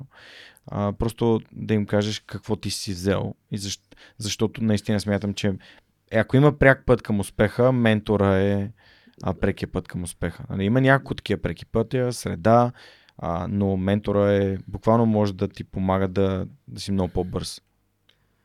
А, да забелязваш важни неща. Може би, и то е точно в контекста на менторстването, mm. е да не се страхуваш да потърсиш помощ. Да не вървиш пътя сам. Това mm. е много важно. Да не вървиш пътя сам. И това даже и Триан Трианов, между другото, ми каза на интервюто. А, като съвет. Питах го какъв съвет би ми дал. И той каза, наистина най-важното е когато имаш нужда от помощ или каквото и да е, има много хора, които могат да ти помогнат. И трябва ти хора, които да ти помогнат да постигнеш това, което и ментора също това прави. А, има просто сам не можеш да извървиш пътя и е много трудно. И не трябва да се страхуваш наистина да потърсиш помощ. Аз винаги, е, когато съм правил при копидери, не съм го вършил сам а, когато кандидатствах. Също не беше сам, беше заедно с ментора ми. Винаги а, мога да и тук ми помага този социалния аспект на това, че аз наистина съм доста отворена личност, да мога да потърся хората, които могат ми помогнат и по някакъв начин да работим заедно.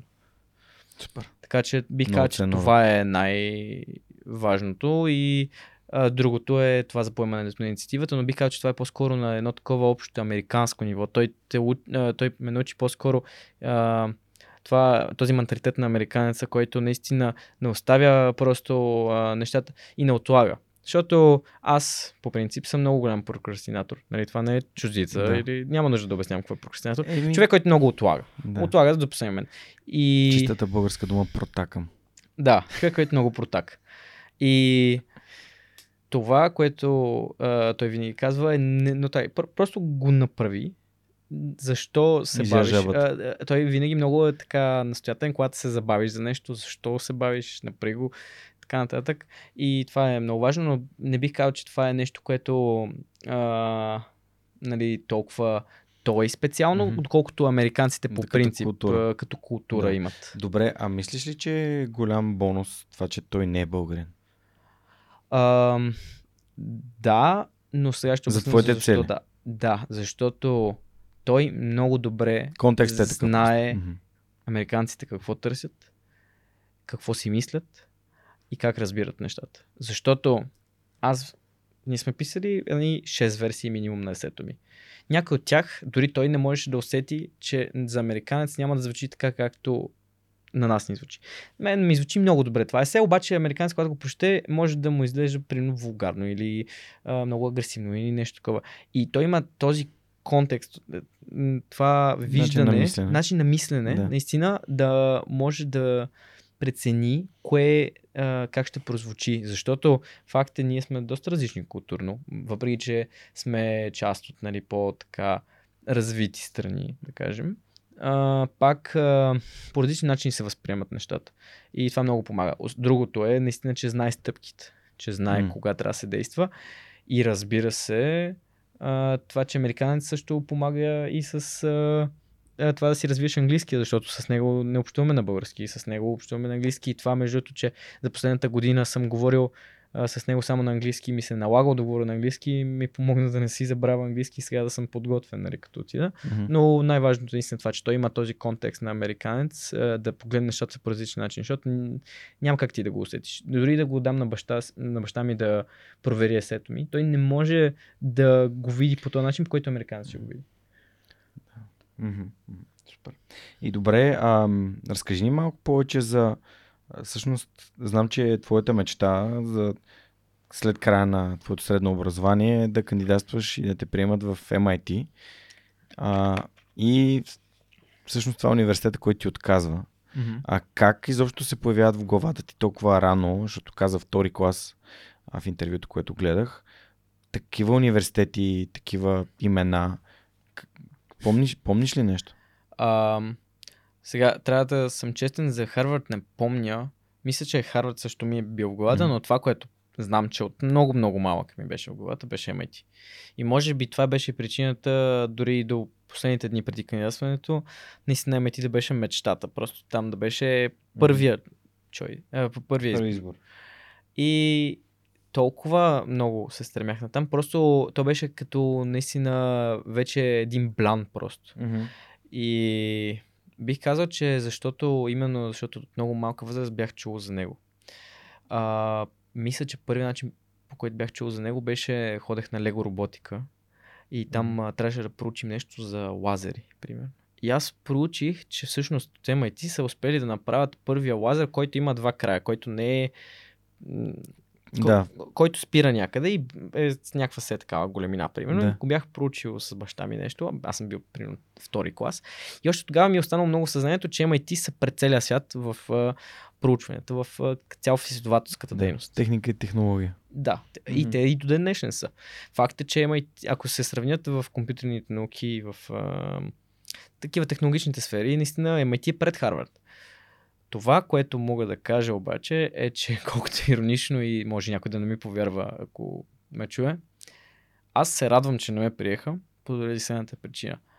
Аз толкова много се бях. А, просто цял живот съм мислил за там. Mm-hmm. Че ако ме бяха приели, независимо кой какво ми беше казал, нямаше шанс да им откажа.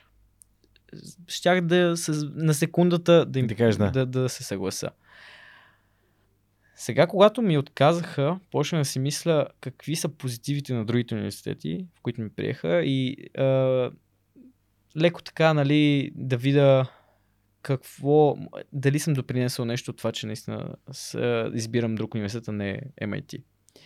И моят ментор това ми, ме убеждаваше между другото още преди да имам резултатите, защото той всъщност, интересното е, той а, се притесняваше точно от това, че еме ти приема ли ме, аз ще забравя за всичко останало и веднага ще отида при тях. И ми каза, чай малко все пак, Харвард наистина, е, той специално много Харвард харесва и искаше да ми каже, не забравяй и за другите университети.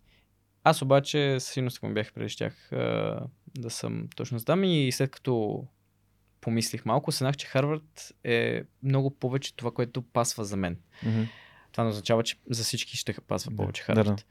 За мен защо пасва повече? Защото аз, това го казах, мисля, че по нова беше, а, още в 9 клас, когато вече а, бях видял с информатиката точно а, каква ми е връзката, а, бях казал на баща ми, аз не искам просто да седя в стая и да кодя. Това сигурно не е начин, който аз се виждам след 20 години. Аз искам да съм човек, който има фирма, и, примерно, и, и който ръководи, който наистина е има, има лидерската позиция. Аз просто винаги а, ми е харесвало, ама не заради властта, да кажем, mm-hmm. а, не просто да кажем, ами не заради властта, а по-скоро а, м- чисто ми харесва, нали, да не съм просто някой, който си работи, а реално да имам цел, реално да постигам нещо повече и в тази лидерска Предприемач. Позиция. Предприемач. И какво прави Харвард? Харвард взима всичко, което има а, на този свят, като mm. сфера а, в образованието и може да го погледнеш през един такъв бизнес модел, да кажем. И това наистина много ми харесва. И аз, тъй като това, което аз реално искам да правя, е изкуствен интелект с някакъв бизнес, да, да видя как mm-hmm. а, това, което се виждам след няколко години, примерно, надявам се да мога да съм предприемач в сферата на изкуствен интелект. И точно това ти позволява Харвард. Едновременно да учиш някаква наука на много високо ниво, с много добри професори, изкуствен интелект в случая, но и паралелно с това да имаш бизнес, а, а, контактите, да виждаш а, частта на предприемача, нали, как можеш да го развиеш повече, така нататък, как можеш да ръководиш. И, а, те харват, нали, както ти казах преди малко, те търсят лидерите. И те точно това искат. Наистина ти да вземеш лидерската позиция. И за съжаление. Кога ще изграждаме лидерите на бъдещето? Изграждаме лидерите на бъдещето. Това, сега като го казвам, това нямам предвид, нали, че в MIT не може да си лидер, в никакъв случай. Да, да. В MIT това, което осъзнах е, че там е много по-академично а, устроен. Има практическата част, но той там просто те смазват от учене. А, знам истории наистина, където просто целият клас примерно го а, късат а, и на професора не му е жал, защото а, просто това е MIT. Отишъл си там и а, наистина учиш на най-високо ниво, обаче просто не могат да смогнат на целия натиск. Mm. А, има, а, доколкото знам, има примерно депресивни хора. Сега не обезкуража никой а, да не ходи в MIT, напротив. А, имайки предвид колко време мечтаях по MIT. По-скоро за мен в случая аз наистина искам и да имам това свободно време, което да инвестирам в, примерно, предприемачески клубове. Mm-hmm. И това е всъщност възможност, която ще има в Харвард. А, има хора, които си инвестират 90% от времето всъщност именно на клубове, извън клас. Да. В MIT нямаш избор. Това го в Американския университет също. Да. Този американски модел наистина, че на клубовете са важни. MIT също е американски модел, но MIT толкова те смазва от учене, че ти почти нямаш време да балансираш и с а, други неща извън, като стаж, например, така нататък. Това мога да го правя в Харвард и това нямаше да го видя, ако ме бяха приели. Добре, и всъщност тук идва момента, в който ти кандидатстваш, получаваш първо неодобрението от MIT, mm-hmm. идва разочарованието. Март. Да, всъщност много е хубаво, че Колумбия всъщност ми писаха 5 дни преди MIT ага. да, да ме отрежат. 5 дни преди това Колумбия ми бяха казали, то се казва likely acceptance, той много веро... вероятно, вероятно ще те вероятно приемем. Да, буквално ти казват, стига да не те изключат, ще те приемем. И вече бях много по-спокоен. Не, не знам как ще А. реагирам, ако ме бяха отрязали от MIT без да знам Без да имаш, предварително. Такъв, окей. да. И след а, това пристигат и писмата от Yale и от Харвард. И директно от с- MIT също. А, те на един ден, в един и същи час, всички от Маршалната лига пускат на 30 март беше тази година, в два през нощта. Пускат Сме, пускат, това време? да, на всички. по им, а, имейл. Не, не имейл, а то е... Всички имат платформи. А, и в окей. платформата да. ти си имаш акаунт, рефреш, Влизаш. е, е, просто да се зареди на ново страницата от, и ти пише, имаш нов статус на профила, Да. цъкни тук да видиш и цъкаш. Или има, или има балони Кое и клипче. първо? А, Колумбия, защото вече знаехме. Окей. И просто искаме това да мине, нали? а, вече нали, знаехме и то пак там имаше клипче. И трите имат клипче, нали? Да. В което те поздравяват, така нататък, балони и всякакви такива. А, много лесно се различава екрана, който е за приятели и екрана, който не си прият, защото то, който не си прият, е, директно е много по-така кратичък, пише съжалявам и всички използват един и същи израз. Имайте, имай предвид, че това не е толкова, а, че ти не си бил достатъчно подходящ кандидат, а по-скоро, че имаме страшно много кандидатстващи и това до някъде е така. Вземай ти, примерно, имаше, ще ти излъжа, ама силно 50 хиляди кандидатстващи, може и не, за За Харвард са места? 60 хиляди, за по 2000 места. По 2000 места. А, тази година на Харвард а, процента на приятите е 3, и нещо. Което е най-низкото света, ако не се лъжа, и от американските. Поне. О, вау. А, това е странното. Колумбия ме даже е втори. Мгм. И е, а, просто може да покаже как различни университети търсят различни хора. Да, да. И MIT може би наистина са а, толкова... е, Те търсят хората, които ще могат да смогнат на този Да, да. стрес и може те примерно да се усетят, че аз не съм чак е толкова... теб. че, а, те, М. в обучението концентриран. Може да, Да. про- То, между другото, много, много си проличава за тях всичко. Да. Всяко едно а, нещо, което споменеш по някакъв начин, те разбират от свързват. него Да. по някакъв начин. Да, да, да. Яко. Добре. И всъщност тук идва най-трудната част, защото хората си казват, не, най-трудното е да те приемат. Нали, очевидно им е по-трудно това да те приемат. Защото тук те бях преди само в един университет, ще да кажеш, о, Колумбия е супер, Нью Йорк идеално. Имал съм хора, които са гостували в подкаста от Колумбия. А, разбира се, създателка на Humans in the Loop е завършил Колумбийски университет или университета Колумбия, а, защото колумбийски, Да. нали, както сте ще го по-рано, звучи като... А, Университет в Колумбия. като се едно университет държава. наистина е в а, държавата Колумбия. Да, На Пабло Ескобар, да. да. А, Та всъщност, ам, как се взима решение, защото трите университети ти дават много различни неща. Те ти М. дават различен ниво на стипендия, те са на различни места, колкото и а, нали, В една и съща част на Америка. Йел са. и Харвард да са супер близо, все пак Колумбия е в Нью Йорк, което има други предимства. Не, между другото, Йел е по-близо до Колумбия, не до Харвард. Така ли? Е, да, Да. ама пак е Трите Масачузетс. са... е- Не, не, не е в Масачузетс. В Канетиката е Йел. А, в А, между Connecticut, другото, окей. те са Нью Йорк, Йел, Харвард. Мгм. А, и всъщност а, ти каза, че може би е по-трудно от това да те приемат. Бих казал, че това може да се дебатира дали е по-трудно. Аз лично смятам, че наистина това да те приемат е доста по-трудно. Просто а мен ми е отнело страшно време. Още от, от септември съм се готвил само за това. Нищо друго не съм правил почти в свободно си време, освен а, да пиша сета и да правя проекти и така нататък Мгм. от септември до декември, когато приключи кандидатстването. Края на декември даже. И определено е по-трудно. Сега, избора, че е страшно труден, страшно труден е. И сега не искам а, някой да си помисли, че се оплаквам от а, това, че съм имал толкова труден избор. Напротив, пожелавам го на всеки, но е труден, факт. Мгм. И а, ти спомена финансовия фактор, за мен е най- а, беше първото нещо, което почнах да мисля. И, и трите университета, сега мога да обясня какво е а, Financial Aid на български Финансова финансова тежест. помощ. Фина- Не, да, aid, а, помощ. А, 8. Okay. А, тоест, а, и трите университета предоставят финансова помощ. Там няма стипендии. А, въпреки, че в Колумбия имах допълнителна стипендия, но това е а, друг въпрос.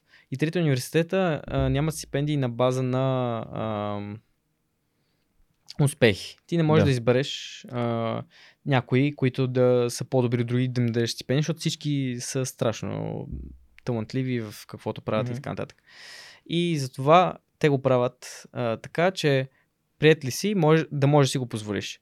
Пращаш а, данъчните декларации на вашите и спрямо от това колко печелят те, те определят ти ще плащаш еди колко си на година, което дали да е някакъв процент от това, което печелят вашите. А, като общата такса, която е по принцип таксата е над да. 85 000 средно долара на година. На година.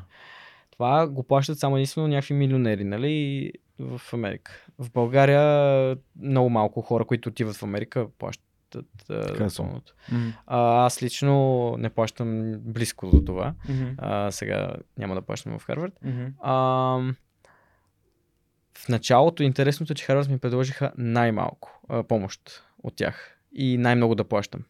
Харвард ми предложиха а, първоначално да плащам 77 600 на година долара, което ние нямаме изобщо откъде да ги извадим тези пари. И в последствие почнахме да гледаме как сме попълвали някакви неща. Видяхме, че тук сме попълвали грешно, тук за бизнеса грешно, така нататък.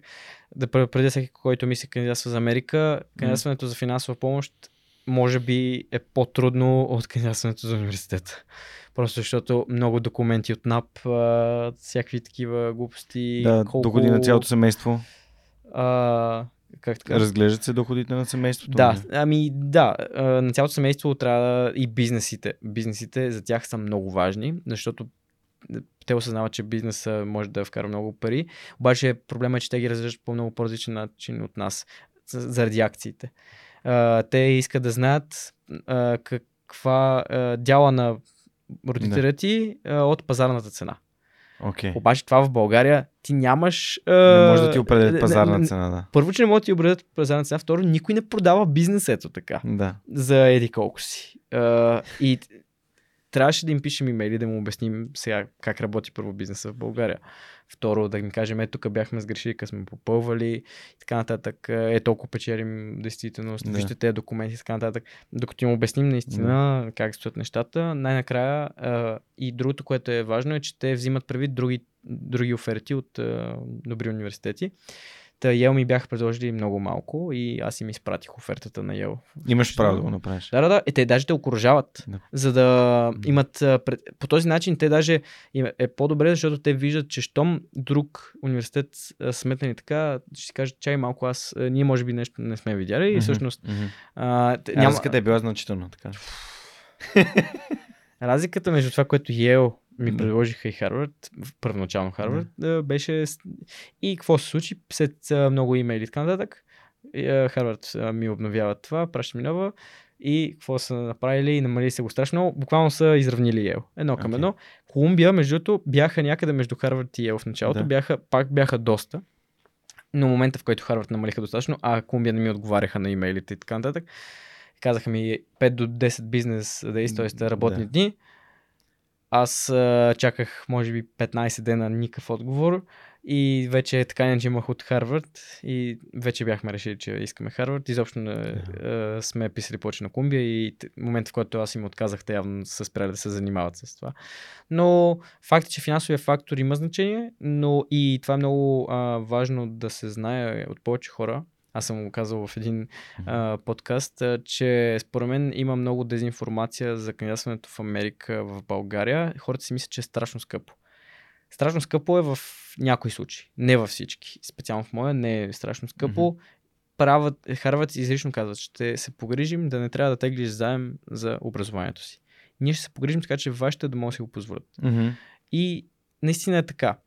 Просто хората а, преди, не знам дали е било така, предполагам не. Тази година даже Харвард го направиха всички под 85 000 долара а, на година доход. Семен. Семен, плюс някакви там сигурно акции и така mm-hmm. нататък. А, не плащат нищо. Абсолютно. Безплатно. А, учат безплатно. Учат безплатно. Които не са американци? Не, а, всички. Всички. Всички, и... всички. Okay, и американци. Okay. И наистина в Харвард всъщност плащат целия цялата сума страшно малък процент. Включително американците. И а, човек просто трябва много да проучи кои университети предлагат такава помощ, кои университети какви стипендии предлагат. И другото е дали а, взимат предвид тази а, помощ, когато а, взимат решение. Защото три от университетите, които кандидатствах, са need blind. Това какво означава, че когато взимат решение, а, се абстрахират от това колко ти можеш да си позволиш три от тях обаче бяха need aware, което означава, че взимат предвид колко можеш да си позволиш и ако видят, че ти не можеш да си позволиш много, а те нямат достатъчно финансиране за международни студенти, т.е. извън щатите, може да си кажат, ми не можем да го приемем. И а, трите, които бяха, които не взимат предвид, бяха всъщност Харвард, MIT и Yale. Тези три изобщо не взимаха предвид а, нали, колко. И аз, между другото, предполагам, че Колумбия затова имат не толкова време да ми отговорят, защото те всъщност са от другия Смятате ли спрямо другите студенти, за които трябва да дадат Да, и те точно, а, може би, заради това имат има толкова време да ми отговорят, но факт е, че как, не сме тук и много фактори влизат в това решение и може би това, което наистина най-много ми повлия е това, което преди малко говорихме. Харвард от трите е този, който е най-бизнес ориентиран, този, Да. който наистина най-подготвя лидерите. Тук нещо не носиш. Я покажи. Сега да го покажа. Да. А, е сега, това? и, и трите университета, понеже са в Брашановата лига, 8-те университета в Брашановата лига изпращат а, е- нещо ето такова, включително тениска. А, когато те приемат, мога да, ако Да, да, мога да, да ти го да, дам. ще- да, дай ми го, ще го покажа. Да. Включително А, тениска. Да, а, всъщност в момента имам тениските Той- си от двата университета, от Харвард още я нямам и доколкото разбирам, Ето. май скоро няма и да я получа. Не знам как изпращат нещата. Да, welcome to the class of 2027, т.е. има нужда да го превеждам. Не, Ами, не е необходимо. не. Та, Сертификат за прием. Сертификат за прием а, и мисля, че отдолу трябва да е официалното писмо за Да. прием. А, точно под сертификат. А, че си класиран в in all respects, в всеки смисъл, като Да. кандидат за бакалавър по изкуства или наука. А, просто това е общо Да, да, да. всички специалности. От, а, и, и това всъщност е, това е единственият университет, който ти дава такъв сертификат, наистина Мгм. доказателство, че си прият. Останалите просто е това писмо, което в момента държиш, а, в което ти казват, нали... Декана от а, Да, факултета по прием Че- и финансова подкрепа. Да, и казват така и така си пет. А, като разбира се, те пращат горе-долу еднакви неща, но а, и трите университета по някакъв начин имаше личен контакт. А, дали някой, който ми е проверявал нещата, ми е писал по имейл и така нататък, а, а, че се надяват отиде и така нататък. Като има и някакви други материали, разбира се, в тези неща, но както да казвам, и трите университета ти изпращат такова, малко като физическо доказателство, че си, нали, пред и по този начин те убеждават вече да дойдеш. Да отидеш при тях, да ги Еми, избереш. да. Защото ти а, трябва да приемеш една от офертите. И даже когато отказваш на университета, защото нали, наложи ми се на другите два да им отбележа на ни формуляри, че отказвам и те питат всъщност къде отиваш. Тях okay. е интересно. И даже не помня кой от двата, ме имаше допълнителен въпрос защо избра друг университет пред нас. И те чисто а, искат да имат обратна връзка, да разберат защо какво могат примерно да подобрят. Но аз а, това, което написах е чисто и просто смятам, че той uh, it's a better fit for me. Uh, Да, по-добре повече ми пасва. По-добре ми пасва на мен. Да, а, и това са всъщност а, допълнителни материали. Като цяло ти разказват за всички неща, а, какви срокове имаш сега за председателството и всъщност имам а, други неща, които трябва да правя, освен Олимпиадата, са тези срокове. Трябва да ги спазя. Да ги. А, има различни а, неща, които трябва да се направят. Интересното е, че Харвард са единствените, които имат плейсмент екзаменове. А, такива Изпити за изпити за, да, а, по математика и по английски имаш задължителни. А, то не е английски, ами по писане всъщност. Е, тук ще, така ще сложим това, ще го сложим е тук и ще пожелаем някой ден да си в тия книги, хората, които променят България. Дано, наистина. Пожелавам ти го. А, добре, и сега какво предстои за Харвард? Ти сега ще се А, готвиш, кажем, че заминаваш за, за щатите и от кога започва студентския живот на Теди Малчев? А, студентския живот започва на 17 всъщност август заминавам, защото първо ще имаме М. седмица с нашите да видим Нью Йорк и Бостон. А, на 24 ми почва а, Pre-Orientation Program се казва, т.е. Как, Въвеждаща програма. Въвеждаща програма. Да, да, да. Въпросът е, че тя е даже а, предвъвеждаща, защото има и после orientation, който е за- задължителен за всички. Тоест има една седмица, в която въвеждат всички, но има една седмица преди това, което е по-скоро като а, лагер до някъде, въпреки че си на същото място. И има 6 различни програми, които можеш да избереш въвеждащи. Разбира се, не, са, не си задължен да избереш, но те са от 24 до 29 август. Аз ще съм на тази, която е за международните студенти. А, тя най-много ще ми помогне, защото тя всъщност тя те въвежда най-много от всички, защото тя показва ти по време на програмата как да си направиш сим карта там, mm-hmm. банкова сметка. Въвежда така цяло в американския живот. Mm-hmm. Защото аз за първи път отивам в Америка като цяло, камо ли като студент и първо да те въведат и в живота на в живота в университета mm. като цяло, защото mm. всички, независимо от къде идват, те са ученици от гимназията и те още не са запознати точно с живота в а, колеж. И, а, и с това трябва да запознаят. И това много, много ми харесва. Mm. От 24 август до 29 е това, а после от 29 до на 5 август всъщност ми е първият ден, в който уча. Септември. На 5 септември ми е първият ден, в който уча, yeah. уча. Замисли се, преди това от 24 до 5 имам толкова много дни, в които ще ме въвеждат по какви ли не различни да. начини и ще мога всичко много и така нататък. И 3 години, плана е 3 години там. 4. 4 години. 4, а, това е много важно да отбележи. А, много хубавото като цяло на Америка, с всички университети, а, които изборихме е така. А, бакалавър е 4 години, защото първата година е въвеждаща, ама не защото е по-лесна, а по-скоро защото можеш да а, пробваш от всичко и си избираш специалността чак в началото на втората година. Това okay. е нещо много хубаво, че да, можеш да, много, виж, да много видиш, можеш да видиш отвътре курсовете, така нататък, кои професори ти харесват. Например, Георги Иванов, който в момента завършва втора година, завърши втора година в Харвард, а, той отиде с мисълта, че иска да учи физика, но след като видя колко много а, му харесва курса по математика и професор по математика, реши, че все пак математика ще учи. И това е много хубаво, че може да смениш ти може да, даже ти не си заявил, може да не си заявил нищо при кандидатстване, избираш си каквото и да е, никой нищо не може да ти каже.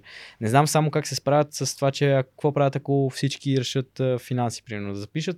Предполагам, че още при избирането на хората имат горе-долу представа всеки на къде се е насочил и няма такъв проблем, но това е много хубав, такъв въвеждащ период, който а, наистина е дълъг но е хубаво още първата година да започнеш да си взимаш курсовете, които са по твоята специалност. Защото ако не го направиш, после ще се съберат много задължителни курси, които трябва да вземеш през останалите 3 години. Okay. Супер, ти си имаш план вече. Много яко. За изкуствен интелект, реално. Да, да. Питаха те как, дали планираш да се върнеш и много си скефи това, което каза. Нали, няма как да знаем какво ще се случи в бъдещето. Голяма част от хората, които съм интервюирал в подкаста, съм ги питал дали съжаляват за нещо и дали бих променили нещо. И то е същото. Нали? Ти нямаш как да си тук сега, ако имаш нещо, което искаш да промениш в миналото си. Така че те разбирам защо казваш, че не знаеш, защото може да се появи възможност, която да те остави на място навън, в което наистина да се развиваш а, по начина, по който искаш. Или както а, Васко Терзиев вчера в първото събитие на живо, което записахме, а, а именно свърхчовекът Васил Терзиев на живо. Имахме събитие, подкаст с публика и беше много готино и той там си говорихме за как целеполагаш, реално си казваш, окей, къде искам да съм след 10 години, какво трябва да случи съм там. Mm-hmm. И понякога става така, че излизат възможности, които когато оптимизираш за знания, а не за пари или някакви други облаги, то тогава тези знания могат много по-бързо да те доведат до а, много по-добри резултати. Така че много готин план. Аз не очаквам никого, от никого да се връща веднага след като е завършил. Смятам, че колкото и опит да придобие човек навън, винаги а, това може да му бъде от полза, така че ако види възможност или ето сега, например, нали, професор Мартин Вечев, заедно с mm. а, Петър, нали, мести тук Letis Flow, а, създават екип в България, което е страхотно. А, те занимават с изкуствен интелект. А, от друга страна има Alcatraz AI на Винс Гайдърджиев, които пък са в, в Silicon Valley.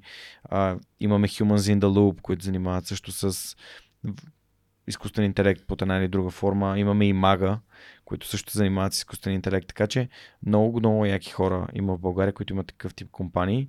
И ам, за мен лично всеки човек има отговорността да живее живота така, както той ще бъде щастлив с него, тъй като ти не живееш заради другите хора, живееш заради себе си и това, че искаш да дадеш добър пример, не значи, че трябва веднага да се върнеш и да почнеш да правиш това, което другите очакват от теб, а, защото това не е, не е умно. А добре, супер, Теди. Ам, още един път поздравления за това, че избираш Харвард. Това е нали, университет, който само името му нали, отваря много врати. А сега искам да, нали, да започнем с въпросите на нашите приятели от а, Йотпо. Първият въпрос, който сте ти подготвили е а, какви са професиите на родителите ти? Смяташ ли, че професията на родителите има значение за развитието на детето и за оформянето на неговите възгледи? А, професиите на родителите дали Мгм. имат а, някакво влияние? А, баща ми работи в, дигитален, в дигиталния маркетинг като цяло. Първо, че има фирма по дигитален маркетинг и освен това го преподава в няколко университета. А, майка ми е quality manager, как точно го преведа? Менеджер качество. менеджер качество Да. а, в а, компания, а, национална компания индустриални зони. А, като а, бих казал, че може да има влияние и при мен да кажем е имало, а, може би мога да дам пример с следното нещо.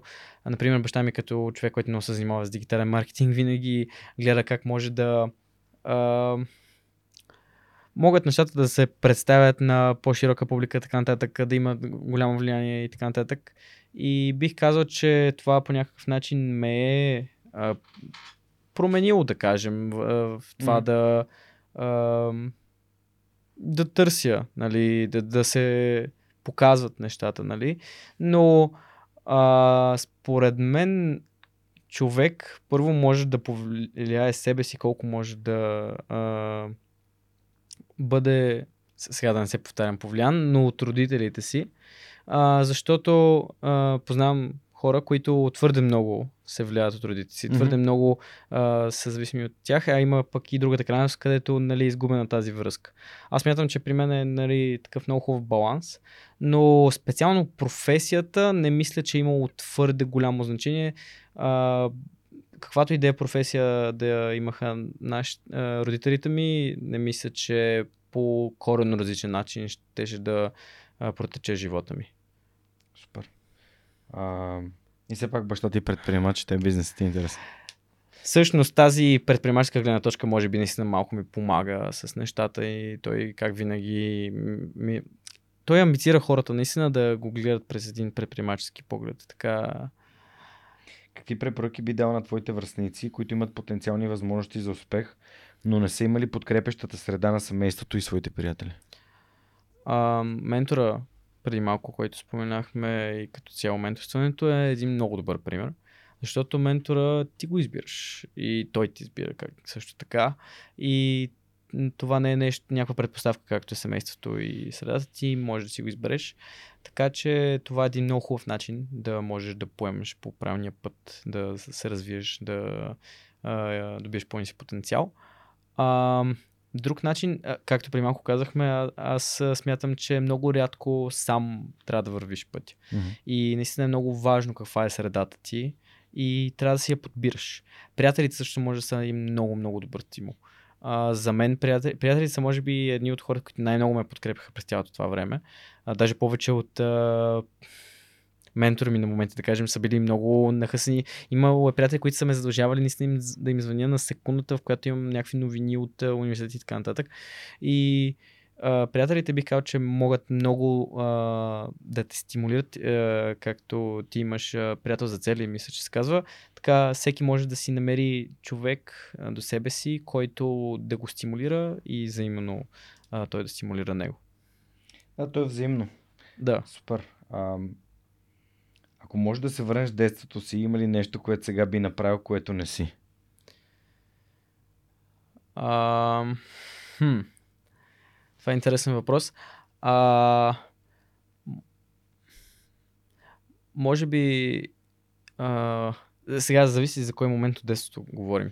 Защото детството е, един. детството е много голям период. Да. И може би. Аз имам една къща, де щях да я запаля, като бях много малък, така че може би щях да, щях да се огранича в опита си. Не, не беше нарочно, естествено. А, ама а, бил си на косъм от това да запалиш и все пак накрая играх, се е запалила. играх си под едно стълбище с една свещ и там под стълбището имаше а, книги, чували, колелото ми и въглища. И в един момент майка ме викна закусвам и аз също не съм съобразил, че докато се върна свеща ще изгорява. А, и съответно всичко друго ще е пламно. Ама си се разминал от. Еми, разминахме лошото. се, да. Добре. Мисъл, само изгоря колелото ми, което не беше толкова добре, но а, аз къщата успя да оцеле. Да, Да, просто на- споделям. на нещо, което трябва наистина вече да се предотврати. Аз по-скоро си мислех за нещо по... А, на, по-общо даже, мгм. а, тъй като в седми клас, не- нещо, което най-много съм мразил за себе си в седми клас, помня този период някъде, беше, че бях а, твърде самонадеян и твърде, а, твърде уверен в себе си. Окей. А, което хубаво е да си уверен в себе си, но всяко нещо си има граници, разбира се.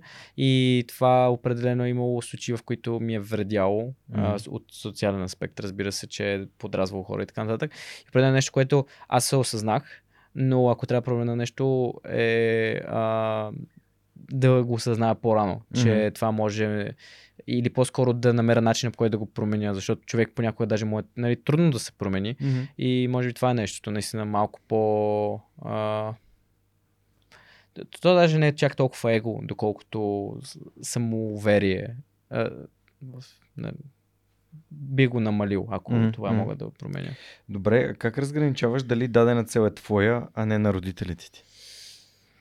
Това е много добър въпрос. А, защото е факт, че моите цели съвпадат с тези на родителите. Аз даже съм се чудил, а, защото има много хора, които си налагат амбициите върху децата. Аз не смятам, че при мен е било така. По-скоро са ме стимулирали да търся това, което искам.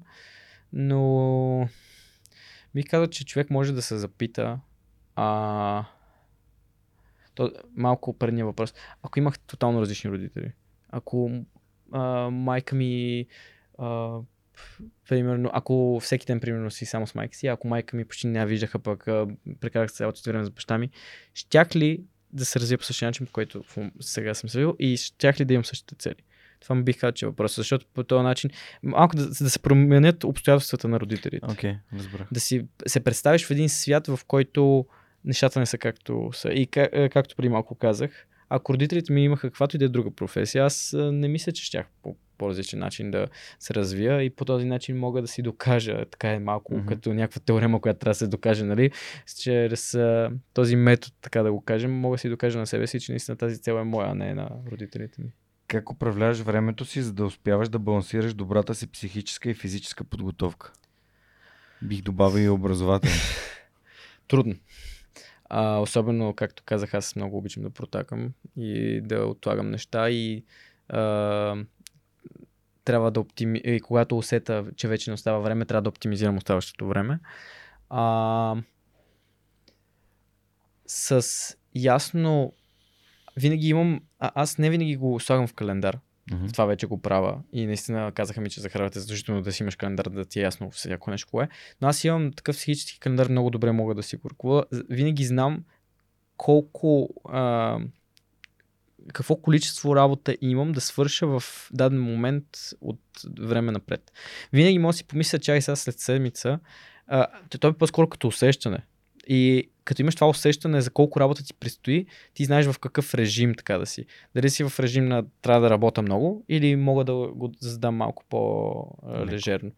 А, аз наистина не, не знам дали това всеки може да го направи. Аз ня- някакси винаги и заради това не винаги си го пиша всичко, което имам, защото когато някой ми каже, имаше еди какво си да го правиш това, добре, това се насъбира, когато чуя втори път и някакси винаги имам за примерно за след две седмици, за след три седмици, представа в този момент от времето колко ще ми е натоварено.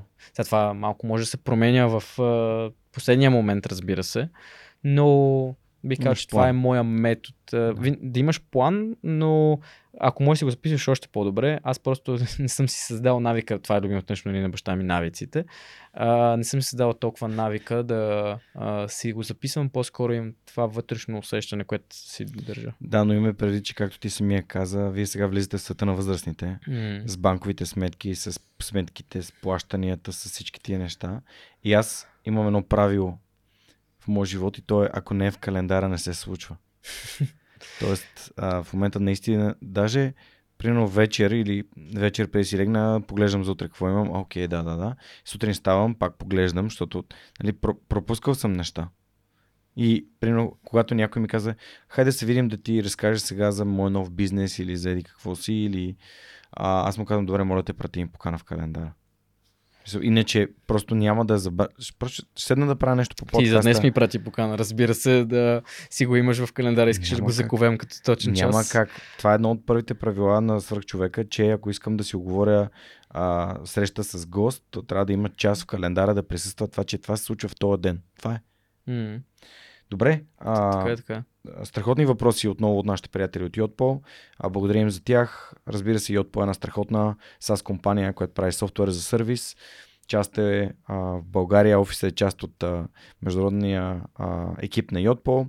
Една много голяма компания, която е насочила усилите си към e-commerce и офисът в България развива продукта, който преди беше известен като SMS Bump и съм сигурен, че може би епизодът с Стоян Димитров ви е попадал.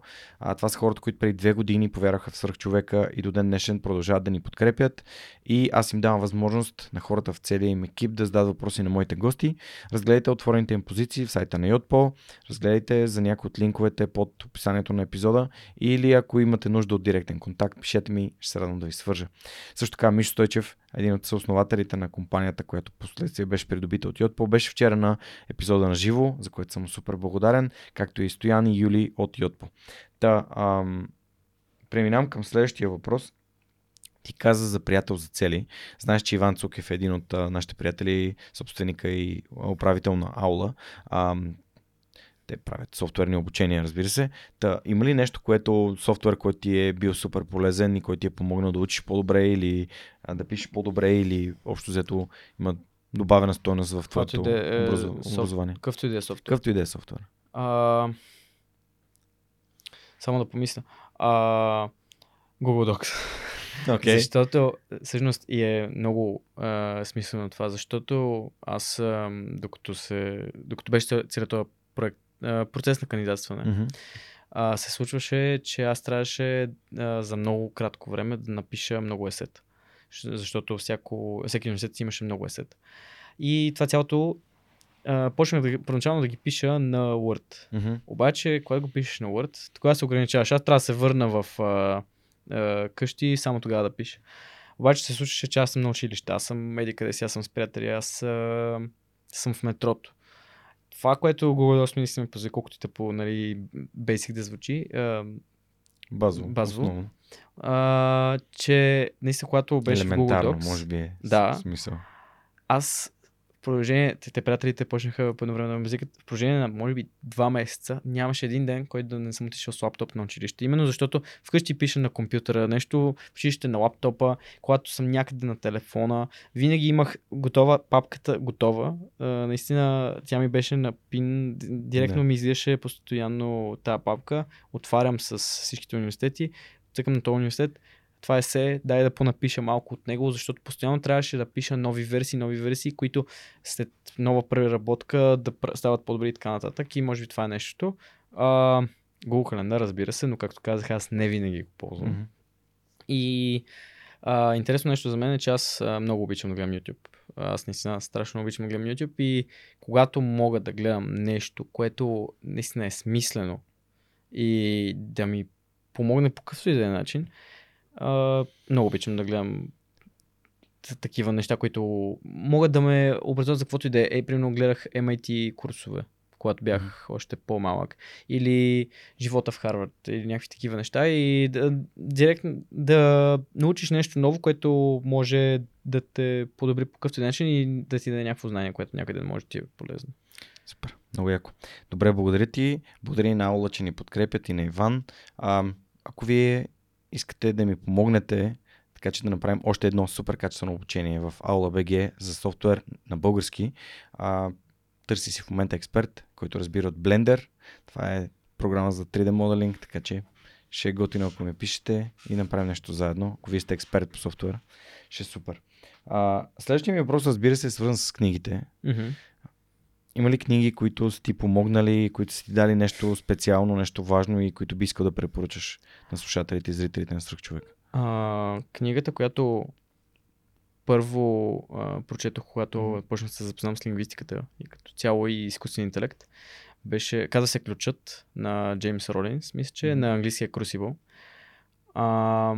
И тя е нещо като научна фантастика за изкуствен интелект. И то точно този истински изкуствен интелект, а, който нали, може да попадне в грешни ръце и така нататък. И е според мен много интересно, защото а, едновременно показва а, изкуствен интелект колко е развит и така нататък. И ми даде, а, това беше първата ми представа за изкуствен интелект, колко а, може, приложения може да има. Аз точно с това сега искам да се занимавам с приложенията на изкуствен интелект. И второ, че наистина е важно да сме готови за момента, в който изкуствен интелект наистина достигне някакво много високо ниво. И има и а, този несериозния момент наистина на все пак научната фантастика, защото Да е забавно. си личи. Не, не е забавна, реално си е сериозна книга. Тя Да. е. А, препоръчвам на всеки, който се интересува по какъвто и да е начин от изкуствен интелект и научна фантастика, да я, да я прочете, наистина е доста ангажираща и интересна. А, но по някакъв начин не става твърде сериозна, защото Мгм. има тази фантастичната част и е приятно четиво. А, втората книга, за която аз се сетих, а, която трябва да отбележа, че не съм прочел все още до край, е а, Кредесът на книги, която е доста известна книга. Предполагам, че може би една голяма част от гледащите или слушателите са чели все пак, но а, това, което а, е специално за нея, аз между другото я предложих като книга за 12 клас, сега си направихме списък с книги, любимата книга на всеки от вкуса. И аз точно не я предложих, защото тя, без да правя спойлери много за нея, е, наистина показва как в, а, в а, едно от най-трудните времена в историята на човечеството, човек все пак може да намери смисъл. И наистина това е по-скоро история за това да не се отказваш. И целият този път на кандидатстването цялото нещо и а, отказването от информатиката, М. а, неуспехите. Това, което е най-важното и това, което всъщност аз не бях открил, че е много моя ха- ха- характерна черта, но моя ментор откри, е постоянството и adaptability, а, Адаптивност. адаптивността. Да. Че наистина трябва да си гъвкав. Трябва да не се спираш пред някакви а, предизвикателства, всъщност те да са част от твоя път. И тази книга наистина показва как въпреки това, че а, ще дам все пак контекст, книгата е нали, за едно момиче, което а, живее а, в нацистска Германия. Мгм. И точно в едно наистина а, ужасно време, тя все пак успява да намери смисъл на живота и да постигне нещо. И това е по-скоро посланието позитивно. И разбира се, последното нещо, което ще препоръчам от Мгм. книги, това е по-скоро а, по някакъв начин а, инспирирано от баща ми, а, който много ги препоръчва. Сигурно мисля, че даже точно когато беше при теб препоръча тази книга, на Джоко Уилинг, Екстремна отговорност. Пак не съм я чел цялата, аз съм чел само откази, които баща ми ми е давал. А, тя е много важна, наистина, ако иска човек да поеме лидерската позиция.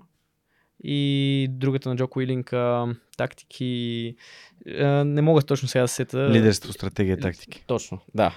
А, и всъщност сега сетих за още една, която а, не, не завърших отново. Интересно нещо за, моя, за книгите, които аз... Очевидно не си завършваш не, книги. не завършвам книгите просто защото те ми трябват в даден момент от времето за дадено нещо. И като и- си намериш отговора, ги И оставяш. като намеря отговора го оставям, точно. Или като, не като намеря отговора, ама като ми дадат а, това вдъхновение или а, като цяло като разбера смисъла. М. И, а, и просто преминавам на следващото нещо, следващата цел. А, та, другата книга е On Writing на а, Стивън Кинг. А, сега на български как да преведа? Да. А, записането. Записането, записането. мемуари... А, как се казваш? Много е силна тази книга на Стивен Кинг, аз съм я чел. Аз не я прочетох до край, но а, всъщност те ми я Каква е? Препоръчаха ми я а, именно заради писането на сет за Америка. Защото тя а, нали, може за човек, който никога преди това не е писал а, толкова а, есета, които трябва да покажат история, а, тя може много да го вдъхнови като книга и да му помогне. Та, това беше едната книга, разбира се, не я завърших. И да, това мисля, че са книгите, които М. мога да предложа. Страхотни препоръки за книги. Благодаря ти. А, рубриката с книгите си има а, усиновител. Това са Storpo Storage, на друга много яка българска софтуерна компания, които правят а, софтуер за Cloud Storage. А, техния основател Боян Иванов ми гостува в подкаста и съм сигурен, че ако някой от а, хората, които ни слушат в момента проявява интерес, могат да потърсят Боян Иванов и да слушат неговата история. Ам, благодарим за това. Също така и регистъра, където се помещават всички книги, които са препоръчени в подкаста. А, те също го подкрепят, така че благодарен Стор по Storage, че подкрепят свръхчовека с Георги Ненов. А, следващото нещо, което естествено искам да те питаме е дали слушаш подкасти и би ли ми препоръчал някой? А, подкасти рядко ми се случва да слушам, а, защото рядко ми се случва да имам момент, в който мога само да слушам. Mm-hmm. Аз съм човек, който много обича да гледа.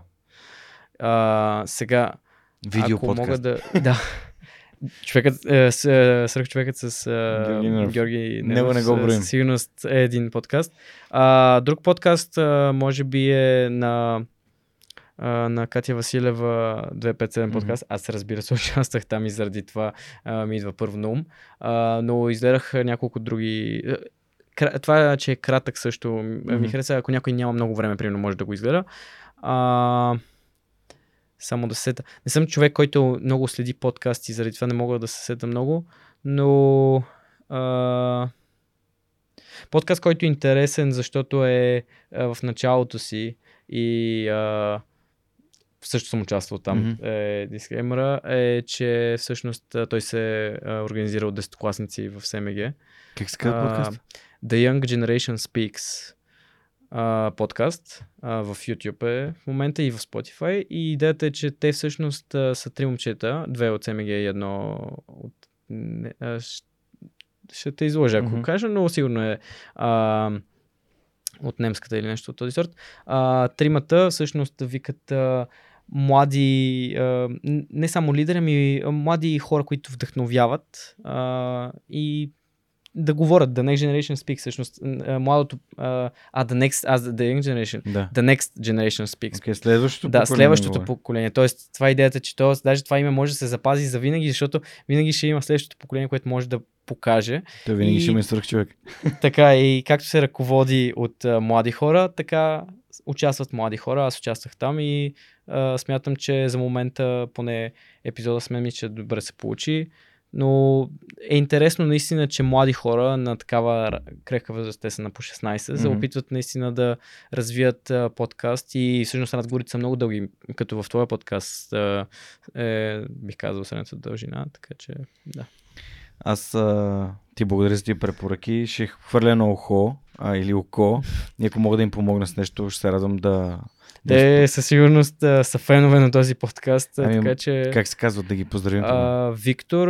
А, Виктор ми е най-близки от а, тях, заради това сега се. Добре, Виктор и за екипа на... да. За Виктор и екипа на Next Generation Speaks.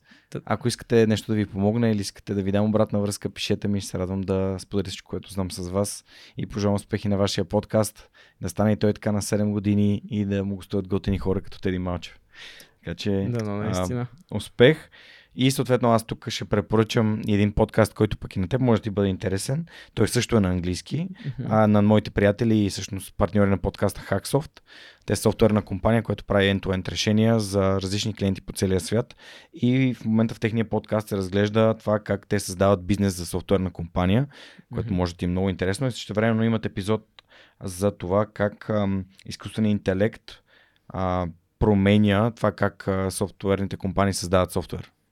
Защото знаеш, че а, поне аз пробвах няколко пъти да попитам изкуствен интелект, хей, нека кажи ми как да напиша еди каква си piece of code, нали, част от код и Да. той няма никакъв проблем да ти даде някакви конкретни Абсолютно, насоки, така че, а, но това не значи, че няма да има нужда от софтуерни разработчици, така че препоръчвам този подкаст и благодаря на Hacksoft, че подкрепят свърх човекът с Георги Ненов. Надявам се, че сте случили епизодите с Радо Георгиев или с Ивайло Бачваров, ако не сте, задължително ги слушайте. А, добре. Със сигурност ще те помоля след а, като приключим а, да ми го кажеш пак, за да не го записвам. Има ти сега. видео. така че те са твоите хора. Значи, супер. Добре, А... и разбира се, последния а, партньор на подкаста, това е Superhosting BG. Знаеш, че те много подкрепят и казвате на Жоро. Да. А, всъщност, ти имаш ли някакъв опит създаване на вебсайт, а, на блог? А, прави ли си нещо свързано с хостинг, домейн и така нататък? А, да, правили сме, а, когато още ходех на курсове точно в Телерик при а, с, а, Веско. А, Колев? Не, не, не. А, Кой е Веско? защото нали Телерик Академия е точно на А, а сега на, на живо. На, а, окей, да, да, да, окей, разбира. Да. Имаш преди Васко Терзиев. Васко Терзиев, да. Okay. А, това имах предвид. Но когато ходех в 5-6 клас тогава на курсове там, а, всъщност с един приятел си направихме а, сайт, който просто искахме да изпробваме дали можем. А, специално с толкова с веб дизайн и а, такива неща не съм се занимавал, но между нямам спомен, много е възможно точно през супер хостинг да сме го направили. А, нямам абсолютно никакъв спомен от тогава, но с а, веб като цяло не съм се занимавал толкова. Всъщност сега се сетих. Mm-hmm. Сайта на Купи и Дари беше именно от Супер Хостинг. Те ни помогнаха да направим сайта на Купи и Дари. Те ни дадоха мисля, че хостинг. Помог... хостинг ни дадоха точно за нашия сайт на Купи дали на инициативата а, и за това много им благодаря. И аз всъщност имам възможност да им благодаря. Не знам даже как не ми дойде а, веднага. И мисля, че точно през баща ми имахме възможността да си партнираме с тях така. Супер. Благодаря на Супер Хостинг за това, че подкрепят свърх човека, че подкрепят готини каузи и се радвам, че а, нали, от толкова време правим тия неща заедно. Също така в бюлетина на свърх човека всеки месец изпращам и насока към някоя статия в техния блог, която ми е била интересна или полезна. А, супер, Теди, благодаря, че отговоря на всички тия въпроси. Аз тук какво друго съм си отбелязал да те питам? А, да, естествено. Значи, а, до сега не съм имал възможността, или може би не се сетих, когато Макс ми гостува, а, да попитам, но а, за теб няма как да се задържа. И баща ти е ролеви модел. Малко ли много, той живее този живот а, да дава добър пример а съответно той дава добър пример на тебе. А, обаче след тебе идва Коко, твой брат. Mm-hmm. А, та всъщност, какъв пример даваш на брат си?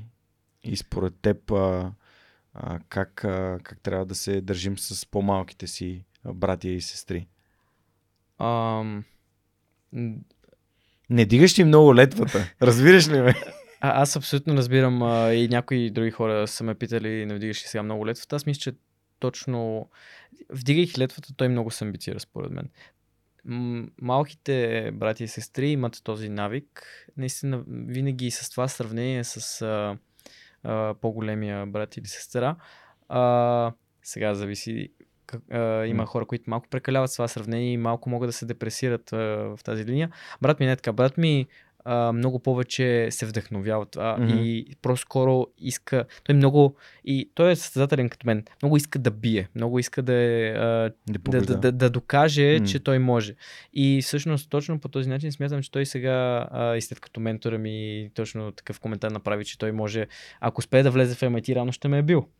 Така че, а, всъщност, той сега според много а, вижда първо, че това е възможно, с много труд и второ, той много се амбицира и много иска и той реално да се случи, но не бих казал, че има това като ам, а, над... завист. Завист и да, да се чувства... А, натиск, окей, okay. притиснат. Натиск, притиснато. Все едно очакването да, прекалено високи за него. Да, не, okay. не мисля, че го чувства, да. но е факт, че трябва и с това да се внимава. Mm-hmm. Не, когато човек твърде а, много се опита да амбицира някого, може да има точно обратния ефект. Да, да. Така че всичко трябва да е умерено. Аз лично в начина, защото ти ме попита все пак аз какъв, mm-hmm. а, какъв пример давам на брат mm-hmm. ми, а, бих казал, че му показвам, той баща ми това ни учи, че а, не е нужно да се правиш на някой, който не си, за да си готин, готин. За, да се, за да си постигаш целите. Mm-hmm. Можеш да си такъв какъвто си и пак да се харесваш на другите, да имаш приятели и да постигаш целите си. Абсолютно съм съгласен и забравих да ти подаря една турба ключове на Цончо Родев. Специален подарък. Надявам се да си я а, тя е на разказчета, така че може да четеш разказче 12 по разказче. Разказа, да. 12 разказа по нов... и новели по действителен случай за достоинство на българина. А това е книга, която с Георги Становев от Пет Камаран, също един страхотен човек, който прави много достойни неща. А, преиздарохме, защото не мислиме, че хората трябва да забравят за този труд, който Цончо Родев е вложил в създаването на тази и много други книги, за които те първо ще, ще говорим. Аз смятам, че ти си напълно достоен да, а, да я четеш и да се вдъхновяваш от свърхчовеците на миналото, защото ти ще бъдеш вдъхновени за тези, които идват след теб, като Коко, например. А, така е. Поздрави за него. Много се радвам, че мислиш така, аз като човек с по-малък брат. А, при мен дори беше аз виждах как на него всичко му става с още по-голяма лекота. Мисъл, аз нали, все пак бях пред в немската, учих в хубав университет, нали, държавен, а, ме бяха приели, а той дори отиде да учи в чужбина, а, след това се върна, а, завърши си право в България, приравни си правото с а, университета от, от Англия и, и си върви смело по неговия собствен mm-hmm. път. И аз също смятам, че не трябва да сравняваме с другите, а просто успеха на близките ни, както ти самия каза, това е възможно, това е смисъл на свръхчовека и ти можеш. Да. Надявам се, че хората Да ще те го мотивира. осъзнаят. Да, и съответно, понеже казвам и ти можеш, и ти можеш е нещо, което много силно наблягам, когато посещавам училищата из България. За последно бях в Добрич, Варна и в Тутракан, където говорих с гимназисти и не само. Най- най-вече в, в Варна бях в пета гимназия, където бяха изцяло гимназисти между 9 и 12 клас. И ако можеш и ти сега да се върнеш назад а, към твоите връзници, които са в училище, какъв съвет би им дал във връзка с тяхното образование или техния път напред? а, да намерят това, което наистина много им харесва да правят. А, защото аз, mm-hmm. защото аз, как, както се вижда, аз извървях много дълъг път, през много различни сфери, Mm-hmm. за да намеря това, което истински ми харесва. И то не е само защото може да помогне при кандидатстване, когато си наясно и вече си работил Мгм. към, а, по това, което искаш да правиш, а защото това ти, ти дава удовлетворение, това реално дава смисъл да, да се стремиш към някаква цел. Мгм. И колкото по-рано установиш какво е това нещо, което наистина чисто просто те радва душевно. Няма а, нужда някой да те натиска да го правиш. Просто трябва да правиш това, което наистина, наистина те влече. А как го откриваш? Защото според мен проблема основният е свързан с как намирам това нещо. С много пробване. Аз, както се вижда, пробвах математика, информатика, лингвистика, от към извънкласни дейности съм пробвал всичко. А, много, много пробване, много а, и човек не трябва да се страхува да излезе извън зоната си на комфорт и да потърси нещо ново. Нещо, което а, той преди не е виждал, но нещо, което може всъщност да е точно за него. И това излизане извън зоната на комфорт е нещо, което а, много малко хора се осмеляват да направят, но ако наистина искаш да намериш а, правилното нещо за теб, М. трябва да го направиш. Няма как. Аз с лингвистика да го направих и в един или друг, по един или друг начин човек трябва просто да потърси. Добре, а всъщност сред твоите връзници, всъщност ти каза, че е доста амбициозна средата в СМГ, mm-hmm. както и в, смятам, че в а, всички така елитни гимназии и не само. А, има ли твои връзници, които според теб, които сте вдъхновявали теб и... А, А, да. може ли да споделиш за някой от тях? А, първите двама, които идват на ум в момента са трима. Иляс а, Номан и Иван Тагарев, и двамата са от моя клас. А, те са изключително добри по математика. А, и двамата, е, Иляс всъщност ще учи в MIT, а пък а, Иляс, а, па, Иван а, ще учи във Франция. И двамата наистина а, не само с това колко много добре им тече мисълта математическата, а със също това, че а, и те според мен а, стоят за това, че няма нужда да се правиш на такъв какъвто не си, за да, за да се харесаш. А, според мен те наистина си стоят за ценностите си и си го отстояват. И това е нещо, което а, много ми харесва и в двамата. Другия човек е Атаназ Димитров. Той всъщност а, трябва да отбележа, че тези двамата първите са печелили редица медали по математика на всякакви състезания. И Ат- а, Атаназ Димитров всъщност взе сребрен медал на Международната олимпиада по информатика. Той всъщност по информатика е много, много добър. Mm-hmm. И а, това, което е страшно впечатляващо за него, е всъщност е човек, а, който на сравнително късен етап спрямо мен, да кажем, примерно почна с информатиката и в рамките на точно една година, просто с това, че той се интересуваше и Идва му отвътре. решаваше задачи, решаваше задачи и Да. така нататък и просто си проучваше. Да. За една година успя да ме мине, не просто ме мине, ми страшно добър стана и сега в момента най-добрия информатик на България със сигурност. Страхотно. И показва как а, човек открие ли това, което е за него и вложи достатъчно усилия в това, наистина може да постигне каквото и да е. Да, някои хора си мислят, че а, да е достатъчно просто да ти харесва това, което правиш, но не, защото действието, какво беше? Да. Трето и четвърто е да го направиш. Усилията са най-важното. това, че наистина трябва да отделиш времето и а, иначе няма как да стане. Да, то резултата е следствие на натрупване на усилия. Ти каза за съученици, Mm-hmm. хора, които а, не съм имал възможността да им благодаря, но всъщност а, и на предните участия нямах поле за изява да ги спомена, а, но много искам да им благодаря. Са Илия Костов, Кирил Мартинов и а, Любо, който вече споменах, както и всички останали учители, а, които са ми преподавали в последните няколко години. Специално Илия Костов и а, Кирил Мартинов. Кирил Мартинов ми е класен, а Илия Костов, а, който води по гражданско образование и философия. А Илия Костов е учител по математика, който между сега а, спечели точно награда за а, ед, мисля, че е едно от най-високите признания за учител в България. И, а, и точно под ръководството на Илия Костов, а, всъщност нашите математици а, взеха първите четири места и четиримата на е така няколко поредни състезания национални, а, включително Иван Иляс и а, други ученици от моя съседния клас. А, това, което учителя ми по математика много а, бих казал, че се отличава от който да е учител по информатика, който аз съм срещал или поне а, стандартния учител по математика, е това, че той ние не го чувстваме просто като че той ни е приятел. И той едновременно при него а, всъщност има и много добра дисциплина.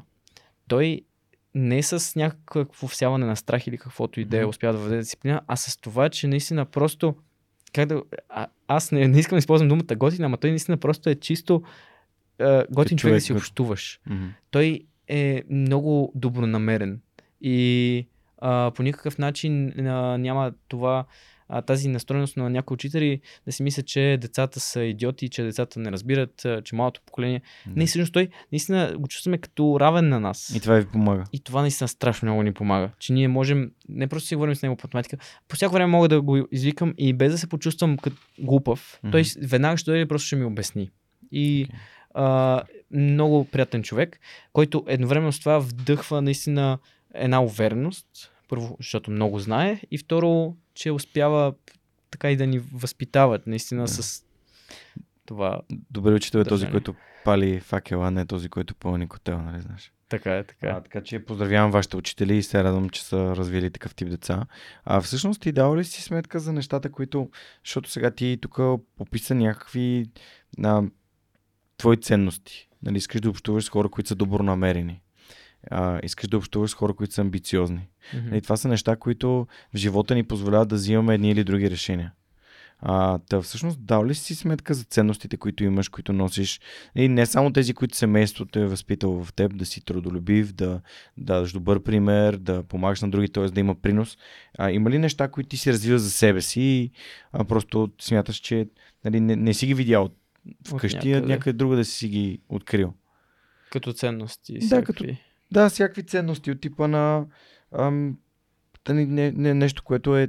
Защото за мен е, пътуването към свръх човека е пътуване навътре. М. И както ти самия каза, откри това, което те пали и вложи усилията. По същия начин са и самите ценности. Мгм. И откри кои са тези неща, които са важни за теб и ти помагат да взимаш решенията, когато е трудно. Например, а, когато аз а, трябваше да напусна Луфтханза тук, всъщност си давах сметка, че аз няма да получавам заплащане. Аз тук ще развивам нещо, което кажи ли, че ще бъде безплатно. Ама сега, 5 години по-късно, защото днес е 1 юни, утре е 2 юни, деня в който се прибрах от Германия преди 5 години. А, 5 години по-късно, нещата, които се случват в свръх човека са... Аз дори не съм си мечтал за такива резултати. А, та... Тогава направих трудния избор. Окей, ще имам принос към другите, ще правя това, което обичам, или ще имам страхотна заплата, перспективна нали, кариера в а, разпознаваема международна компания, но реално няма да имам принос към държавата, обществото и всъщност хората в България. И това е една ценност, която ти, ти от, не, от никога не си се повлияла, а всъщност ти сам си си... Това е твоето решение, защото ти си възрастен човек вече. А, проблемът е, че а, преди малко, когато М. задаваше въпросите от а, партньорите, а, кога може човек да отличи коя мечта е на родителя и Да, коя на е те- на... Бих казал, че за мечтите можеш, но за ценностите е много трудно. Мгм. Защото още от аз не мога да преценя в кой момент аз съм почнал да се изграждам тези ценности, дали всъщност те не са по някакъв начин наследени от баща ми кой, или от майка ми, които когато съм, ме, когато съм израствал и всъщност съм се осъзнал като човек, като личност, те просто са ми ги пренеси по някакъв начин. Нещо, което ми идва на ум, което винаги просто ми е било естествено, но предполагам, че, защото само като се замисля за баща ми, той е точно така, е а, помогни ми, никога да не си condescending към... А, а, а да, не, да не с неизхождение, с неизхождение да, ли беше condescending? Да, дори... Да не гледаш с неизхождение да, на хората. А, нали, преди малко споменах за този мой период, в който съм mm-hmm. бил с много голямо, с много голямо самочувствие, самочувствие и самоувереност.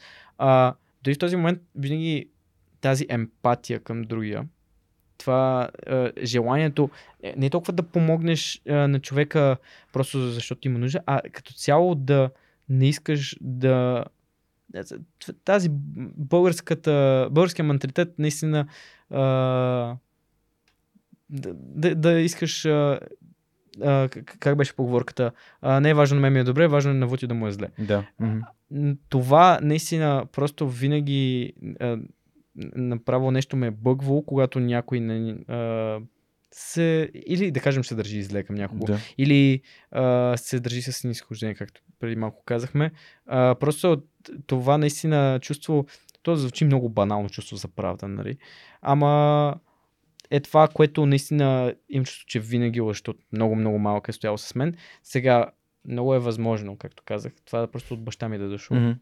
Защото като се замисля, то е точно така. Добре, а всъщност ти преди малко благодари на твоите съученици и учители. Mm-hmm. А, а, знам, че този разговор го пазихме в тайна от Жоро, така че на, на Жоро и на Ани нещо искам да му кажеш. А, разбира се, много искам и да благодаря на родителите ми. Без тях със сигурност нямаше да успея. А, както казахме, мечтите са мои, но те нямаше да станат факт без тях защото тази, това а, желание наистина да искам да се стремя към най-доброто за мен и наистина да вярвам в себе си, със сигурност съм го наследил до голяма степен от баща ми. Той винаги много, много ме е стимулирал. А и двамата страшно много са ме подкрепили, независимо mm. какво съм искал да правя. А, аз не мога да сета един път, в който са ми казали, не. не, това е лошо решение. Един път не мога да сета, в който това се е случило винаги са искали да правят това, което аз вярвам, че е най-добро за мен. И просто са ме подкрепили и а, помагали да вървя на там. А, а, аз а, просто нямам дори как да се сетя за нещо друго, защото това просто а, в, а, в това се съдържа всичко, което мога да кажа. Във всеки, във всяка една част от моето съществуване съм се чувствал дали в социален аспект, дали в академичен, дали в каквото и да е. съм се чувствал винаги подкрепен. И това, за което мога много да им благодаря, е, че то, това идва всъщност едното следствие от другото, че са много либерални в начина по който а, израстваме с брат ми. Че никога не са ни карали да се чувстваме, че нещо ни е забранено или че сме ограничени по някакъв начин. Защото именно когато се чувстваш, че ти имаш свободата да правиш нещо, ти тогава всъщност се научаваш как да бъдеш отговорен. И смятам, че именно благодарение на това съм се научил как да мога. Никога не съм имал някакъв а, точен вечерен час, примерно. Никога не съм ми казал и сега трябва да се прибереш. Аз сам съм знаел в кой момент ще е хубаво да се прибера, за да първо за да се чувствам а, спокоен, че ще се прибера безопасно. Второ, за да, знам, че имам време да се наспа и така нататък. И то това чувство за, а, за а, себе преценка, за да можеш сам да си прецениш, mm-hmm.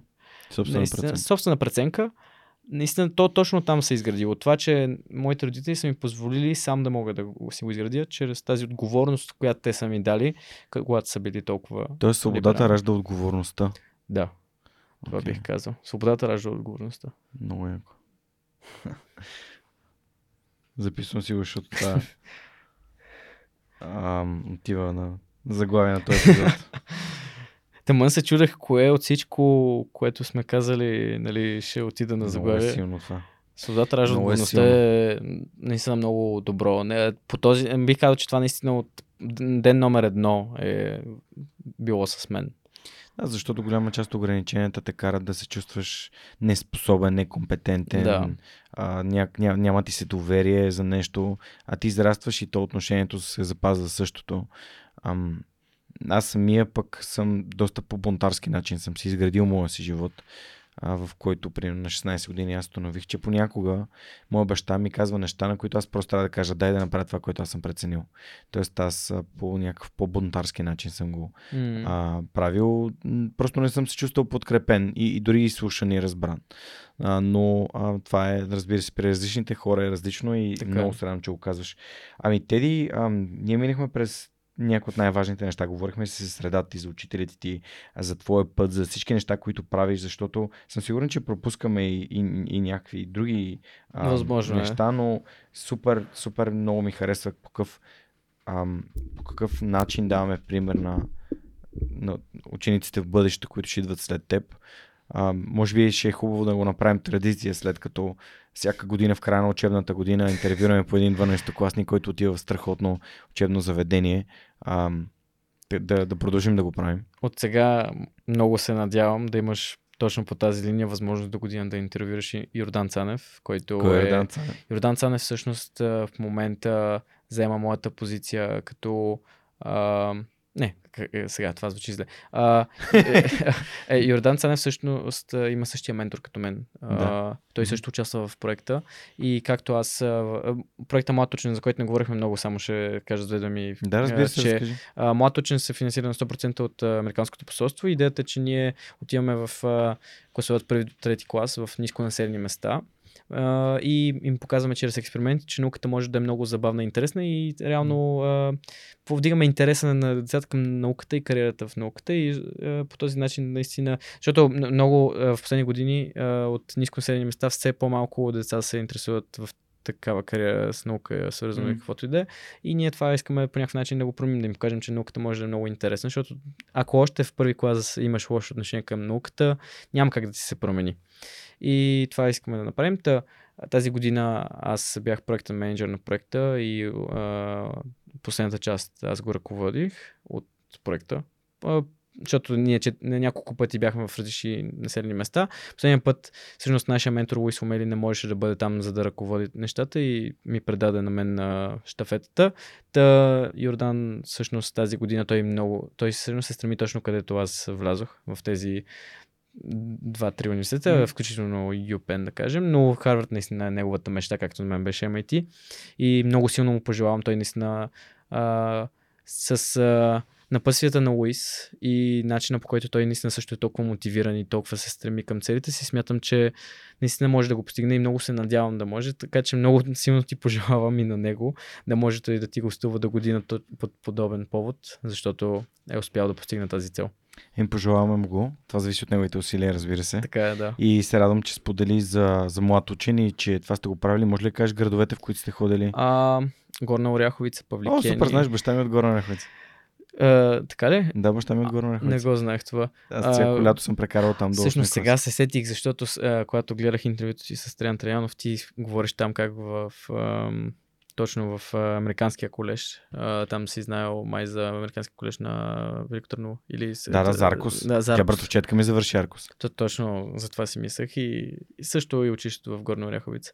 Но а, Горна Павликени. Оряховица, Павликени, а, Върбица, Монтана, Враца, а, няколко села около Павликени Батак, но не този Батак, за който си Да. мислиш, един друг. И а, вече малко Да, да, да. се Не, не, губят. супер, просто исках по-конкретно да, да Но по те, те, а, избирали сме такива и всъщност отивахме за по 3-4 дена там и в някакво хотелче, нали? И отиваме сутрин при децата, показваме еди, еди кои си експерименти. Идеята е, че освен това им давахме котика с 4 експеримента, които те да си вземат за вкъщи, за да могат да продължат Правят в се. къщи Окей. а, да има още повече интерес. И сега Много точно направихме още видеа, които ние ще пуснем в YouTube, да могат да си Да. направят с подръчни материали от къщи а, още експерименти. А твой ментор редовно ли е в България? А, той всъщност е постоянно в момента в България. Okay. А, той от 10 години е в България. Всъщност начина по който той попада тук е а, през корпуса на мира.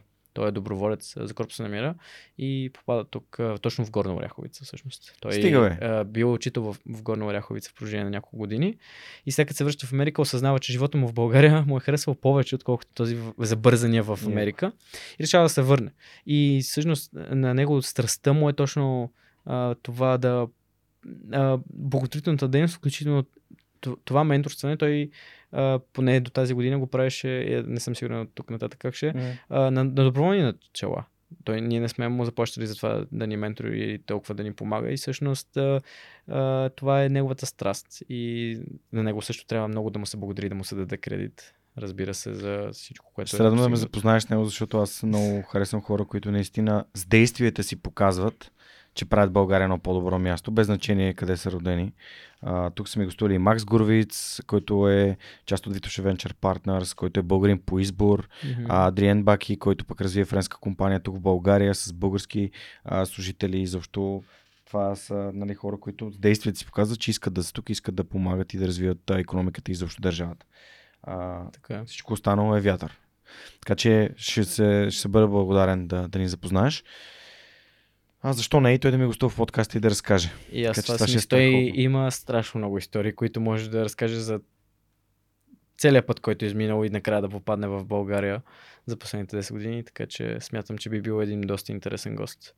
Особено при положение, че не, хора, които той е менторствал, са влязли съответно в MIT, Харвард, Йел, Колумбия и така нататък. Той реално менторства и твоя, твоите съученици? А, някои от моите да, съученици. Okay. Стивън също ще ходи в Колумбия, реално той. Mm. Също беше а, под крилото така на Луиз да се каже. И а, миналата година Калина беше, а, той менторстваше, тя влезе в MIT и по-миналата, съответно Георги. Всъщност интересното за този проект Млад учен е, че Георги, който в момента е втора година в Харвард, завърши, който по-рано го спомена. Да, да, да. да. А, всъщност той, заедно с Луис, създават проекта преди 3 години. Всъщност те го основават. А, е преди две години се пада. Това е страхотно. Супер. Еми, прекрасно е, че имаш тази среда. Знаеш, че аз ти, ти го казах в нова телевизия, ти си средата ти. А, mm. И аз а, го виждам, прино, деле офис с най-добрия приятел от училище колкото и да сме вървили по различни пътища, сега пак сме заедно и, и виждам на, как сме на едно ниво и как двамата може да си помагаме и да правим повече и по-успешни неща. А, те ви благодарят, че даш такъв светъл пример. Вярвам, че това, което ти правиш, нали, както е имал нали, други българи преди теб в Брашляновата лига, така и чрез твоя пример към тези, които идват след теб. А, това ще помага на хората в България да вярват, че едно по-добро образование, едно по-добро бъдеще е възможно и зависи само от усилията, които искаме да вложим и ценностите, които сме развили и средата, която сме създали. А, беше изключително удоволствие да си днес сме в подкаста. Буквално те почти а, два часа и половина, три почти минаха като миг. Аз а, не мога да... Аз ви за първи път си погледам часовника, сега разбирам, че е 8. А, по пътен вятър в Харвард и напред, за напред живота. Радвам се, че си поговорихме днес и се надявам да сме били полезни най-вече на учениците, които, които ни слушат. Ако те имат въпроси за това как се кандидатства, аз ще ги помоля да ми изпратят един имейл или да ме намерят в Instagram, Facebook или LinkedIn, да ми напишат. Може ли да ни свържи с Теди Малчев? Аз ще ви свържи и съм сигурен, че той ще ви помогне да, да поемете по пътя без значение в кой клас сте, защото знам, че специално за Бържановата лига се започва да се мисли доста по-отрано. Така. Зависи колко рано говорим, но така. Последният ми въпрос, разбира се, е как според теб да направим България едно по-добро място за живот? Um... От твоята позиция на ученик вече и завършваш. Едно по-добро място на живота, според мен всичко тръгва от менталитета. Mm. Колкото и трудно да е, нали, да промениш менталитета на цяла нация, вярвам, че с времето може да се случи. И според мен всичко тръгва от там от начина по който ние се държим към останалите, по който ние мислим, дали искаме да прецакаме някой и така нататък. Така че според мен, ако искаме наистина България да бъде едно прекрасно място за живеене, как всички го искаме, трябва промяната, колкото и банално да звучи, да почне от нас. Тоест, ние самите като нация, нашия менталитет, както преди малко казах, по-добре, не е по-добре на мен да ми е добре, по-добре на Вълчи да му е зле. Mm. Този менталитет вече лека по лека бих казал, че се измества и наистина смятам, че можем да достигнем едно ниво на наистина тази задружност, за която говоря като общество. И според мен оттам всичко ще потръгне. Оттам би отпаднала корупция, оттам би отпаднало каквото и да е. Като се замислиш, всяко едно така, да кажем, негативно нещо, което може да асоциираме с България или някой би казал, първоисточника му е точно това. И според мен това е нещо, което трябва да се промени, за да може всичко да последва. Супер, благодаря ти, уважаеми приятели, зрители и слушатели на Свърхчовекът с Георги Ненов. На гости им беше Теодор Мачев, а, един от българите, които ще отидат да учат в Бършляновата лига и то некъде да е в Харвард тази година и ще покажат, че нашия интелектуален потенциал и нашето образование е на световно ниво. Те ви пожелаваме ти успех. А, знаете, че Свърхчовекът с Георги Ненов всеки вторник ви разказва истории, които вдъхновяват. Радвам се, че днес имаше един 19 годишен свърхчовек, който следва пример на своя баща свърхчовек, Жоро Малчев, първите баща и син, които са гостували в подкаста и а, дава такъв добър и светъл пример.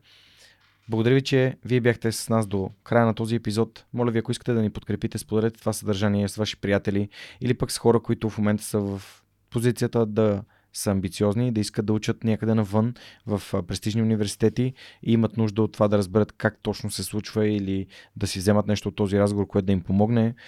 Сигурен съм, че Теди би се отзовал да помогне на всички, всички, които изявят желание. Това беше всичко от нас и за поредна седмица ви казвам, ще се видим следващия вторник в Свърхчовека с Георги Ненов. Историите, които вдъхновяват. Чао, чао!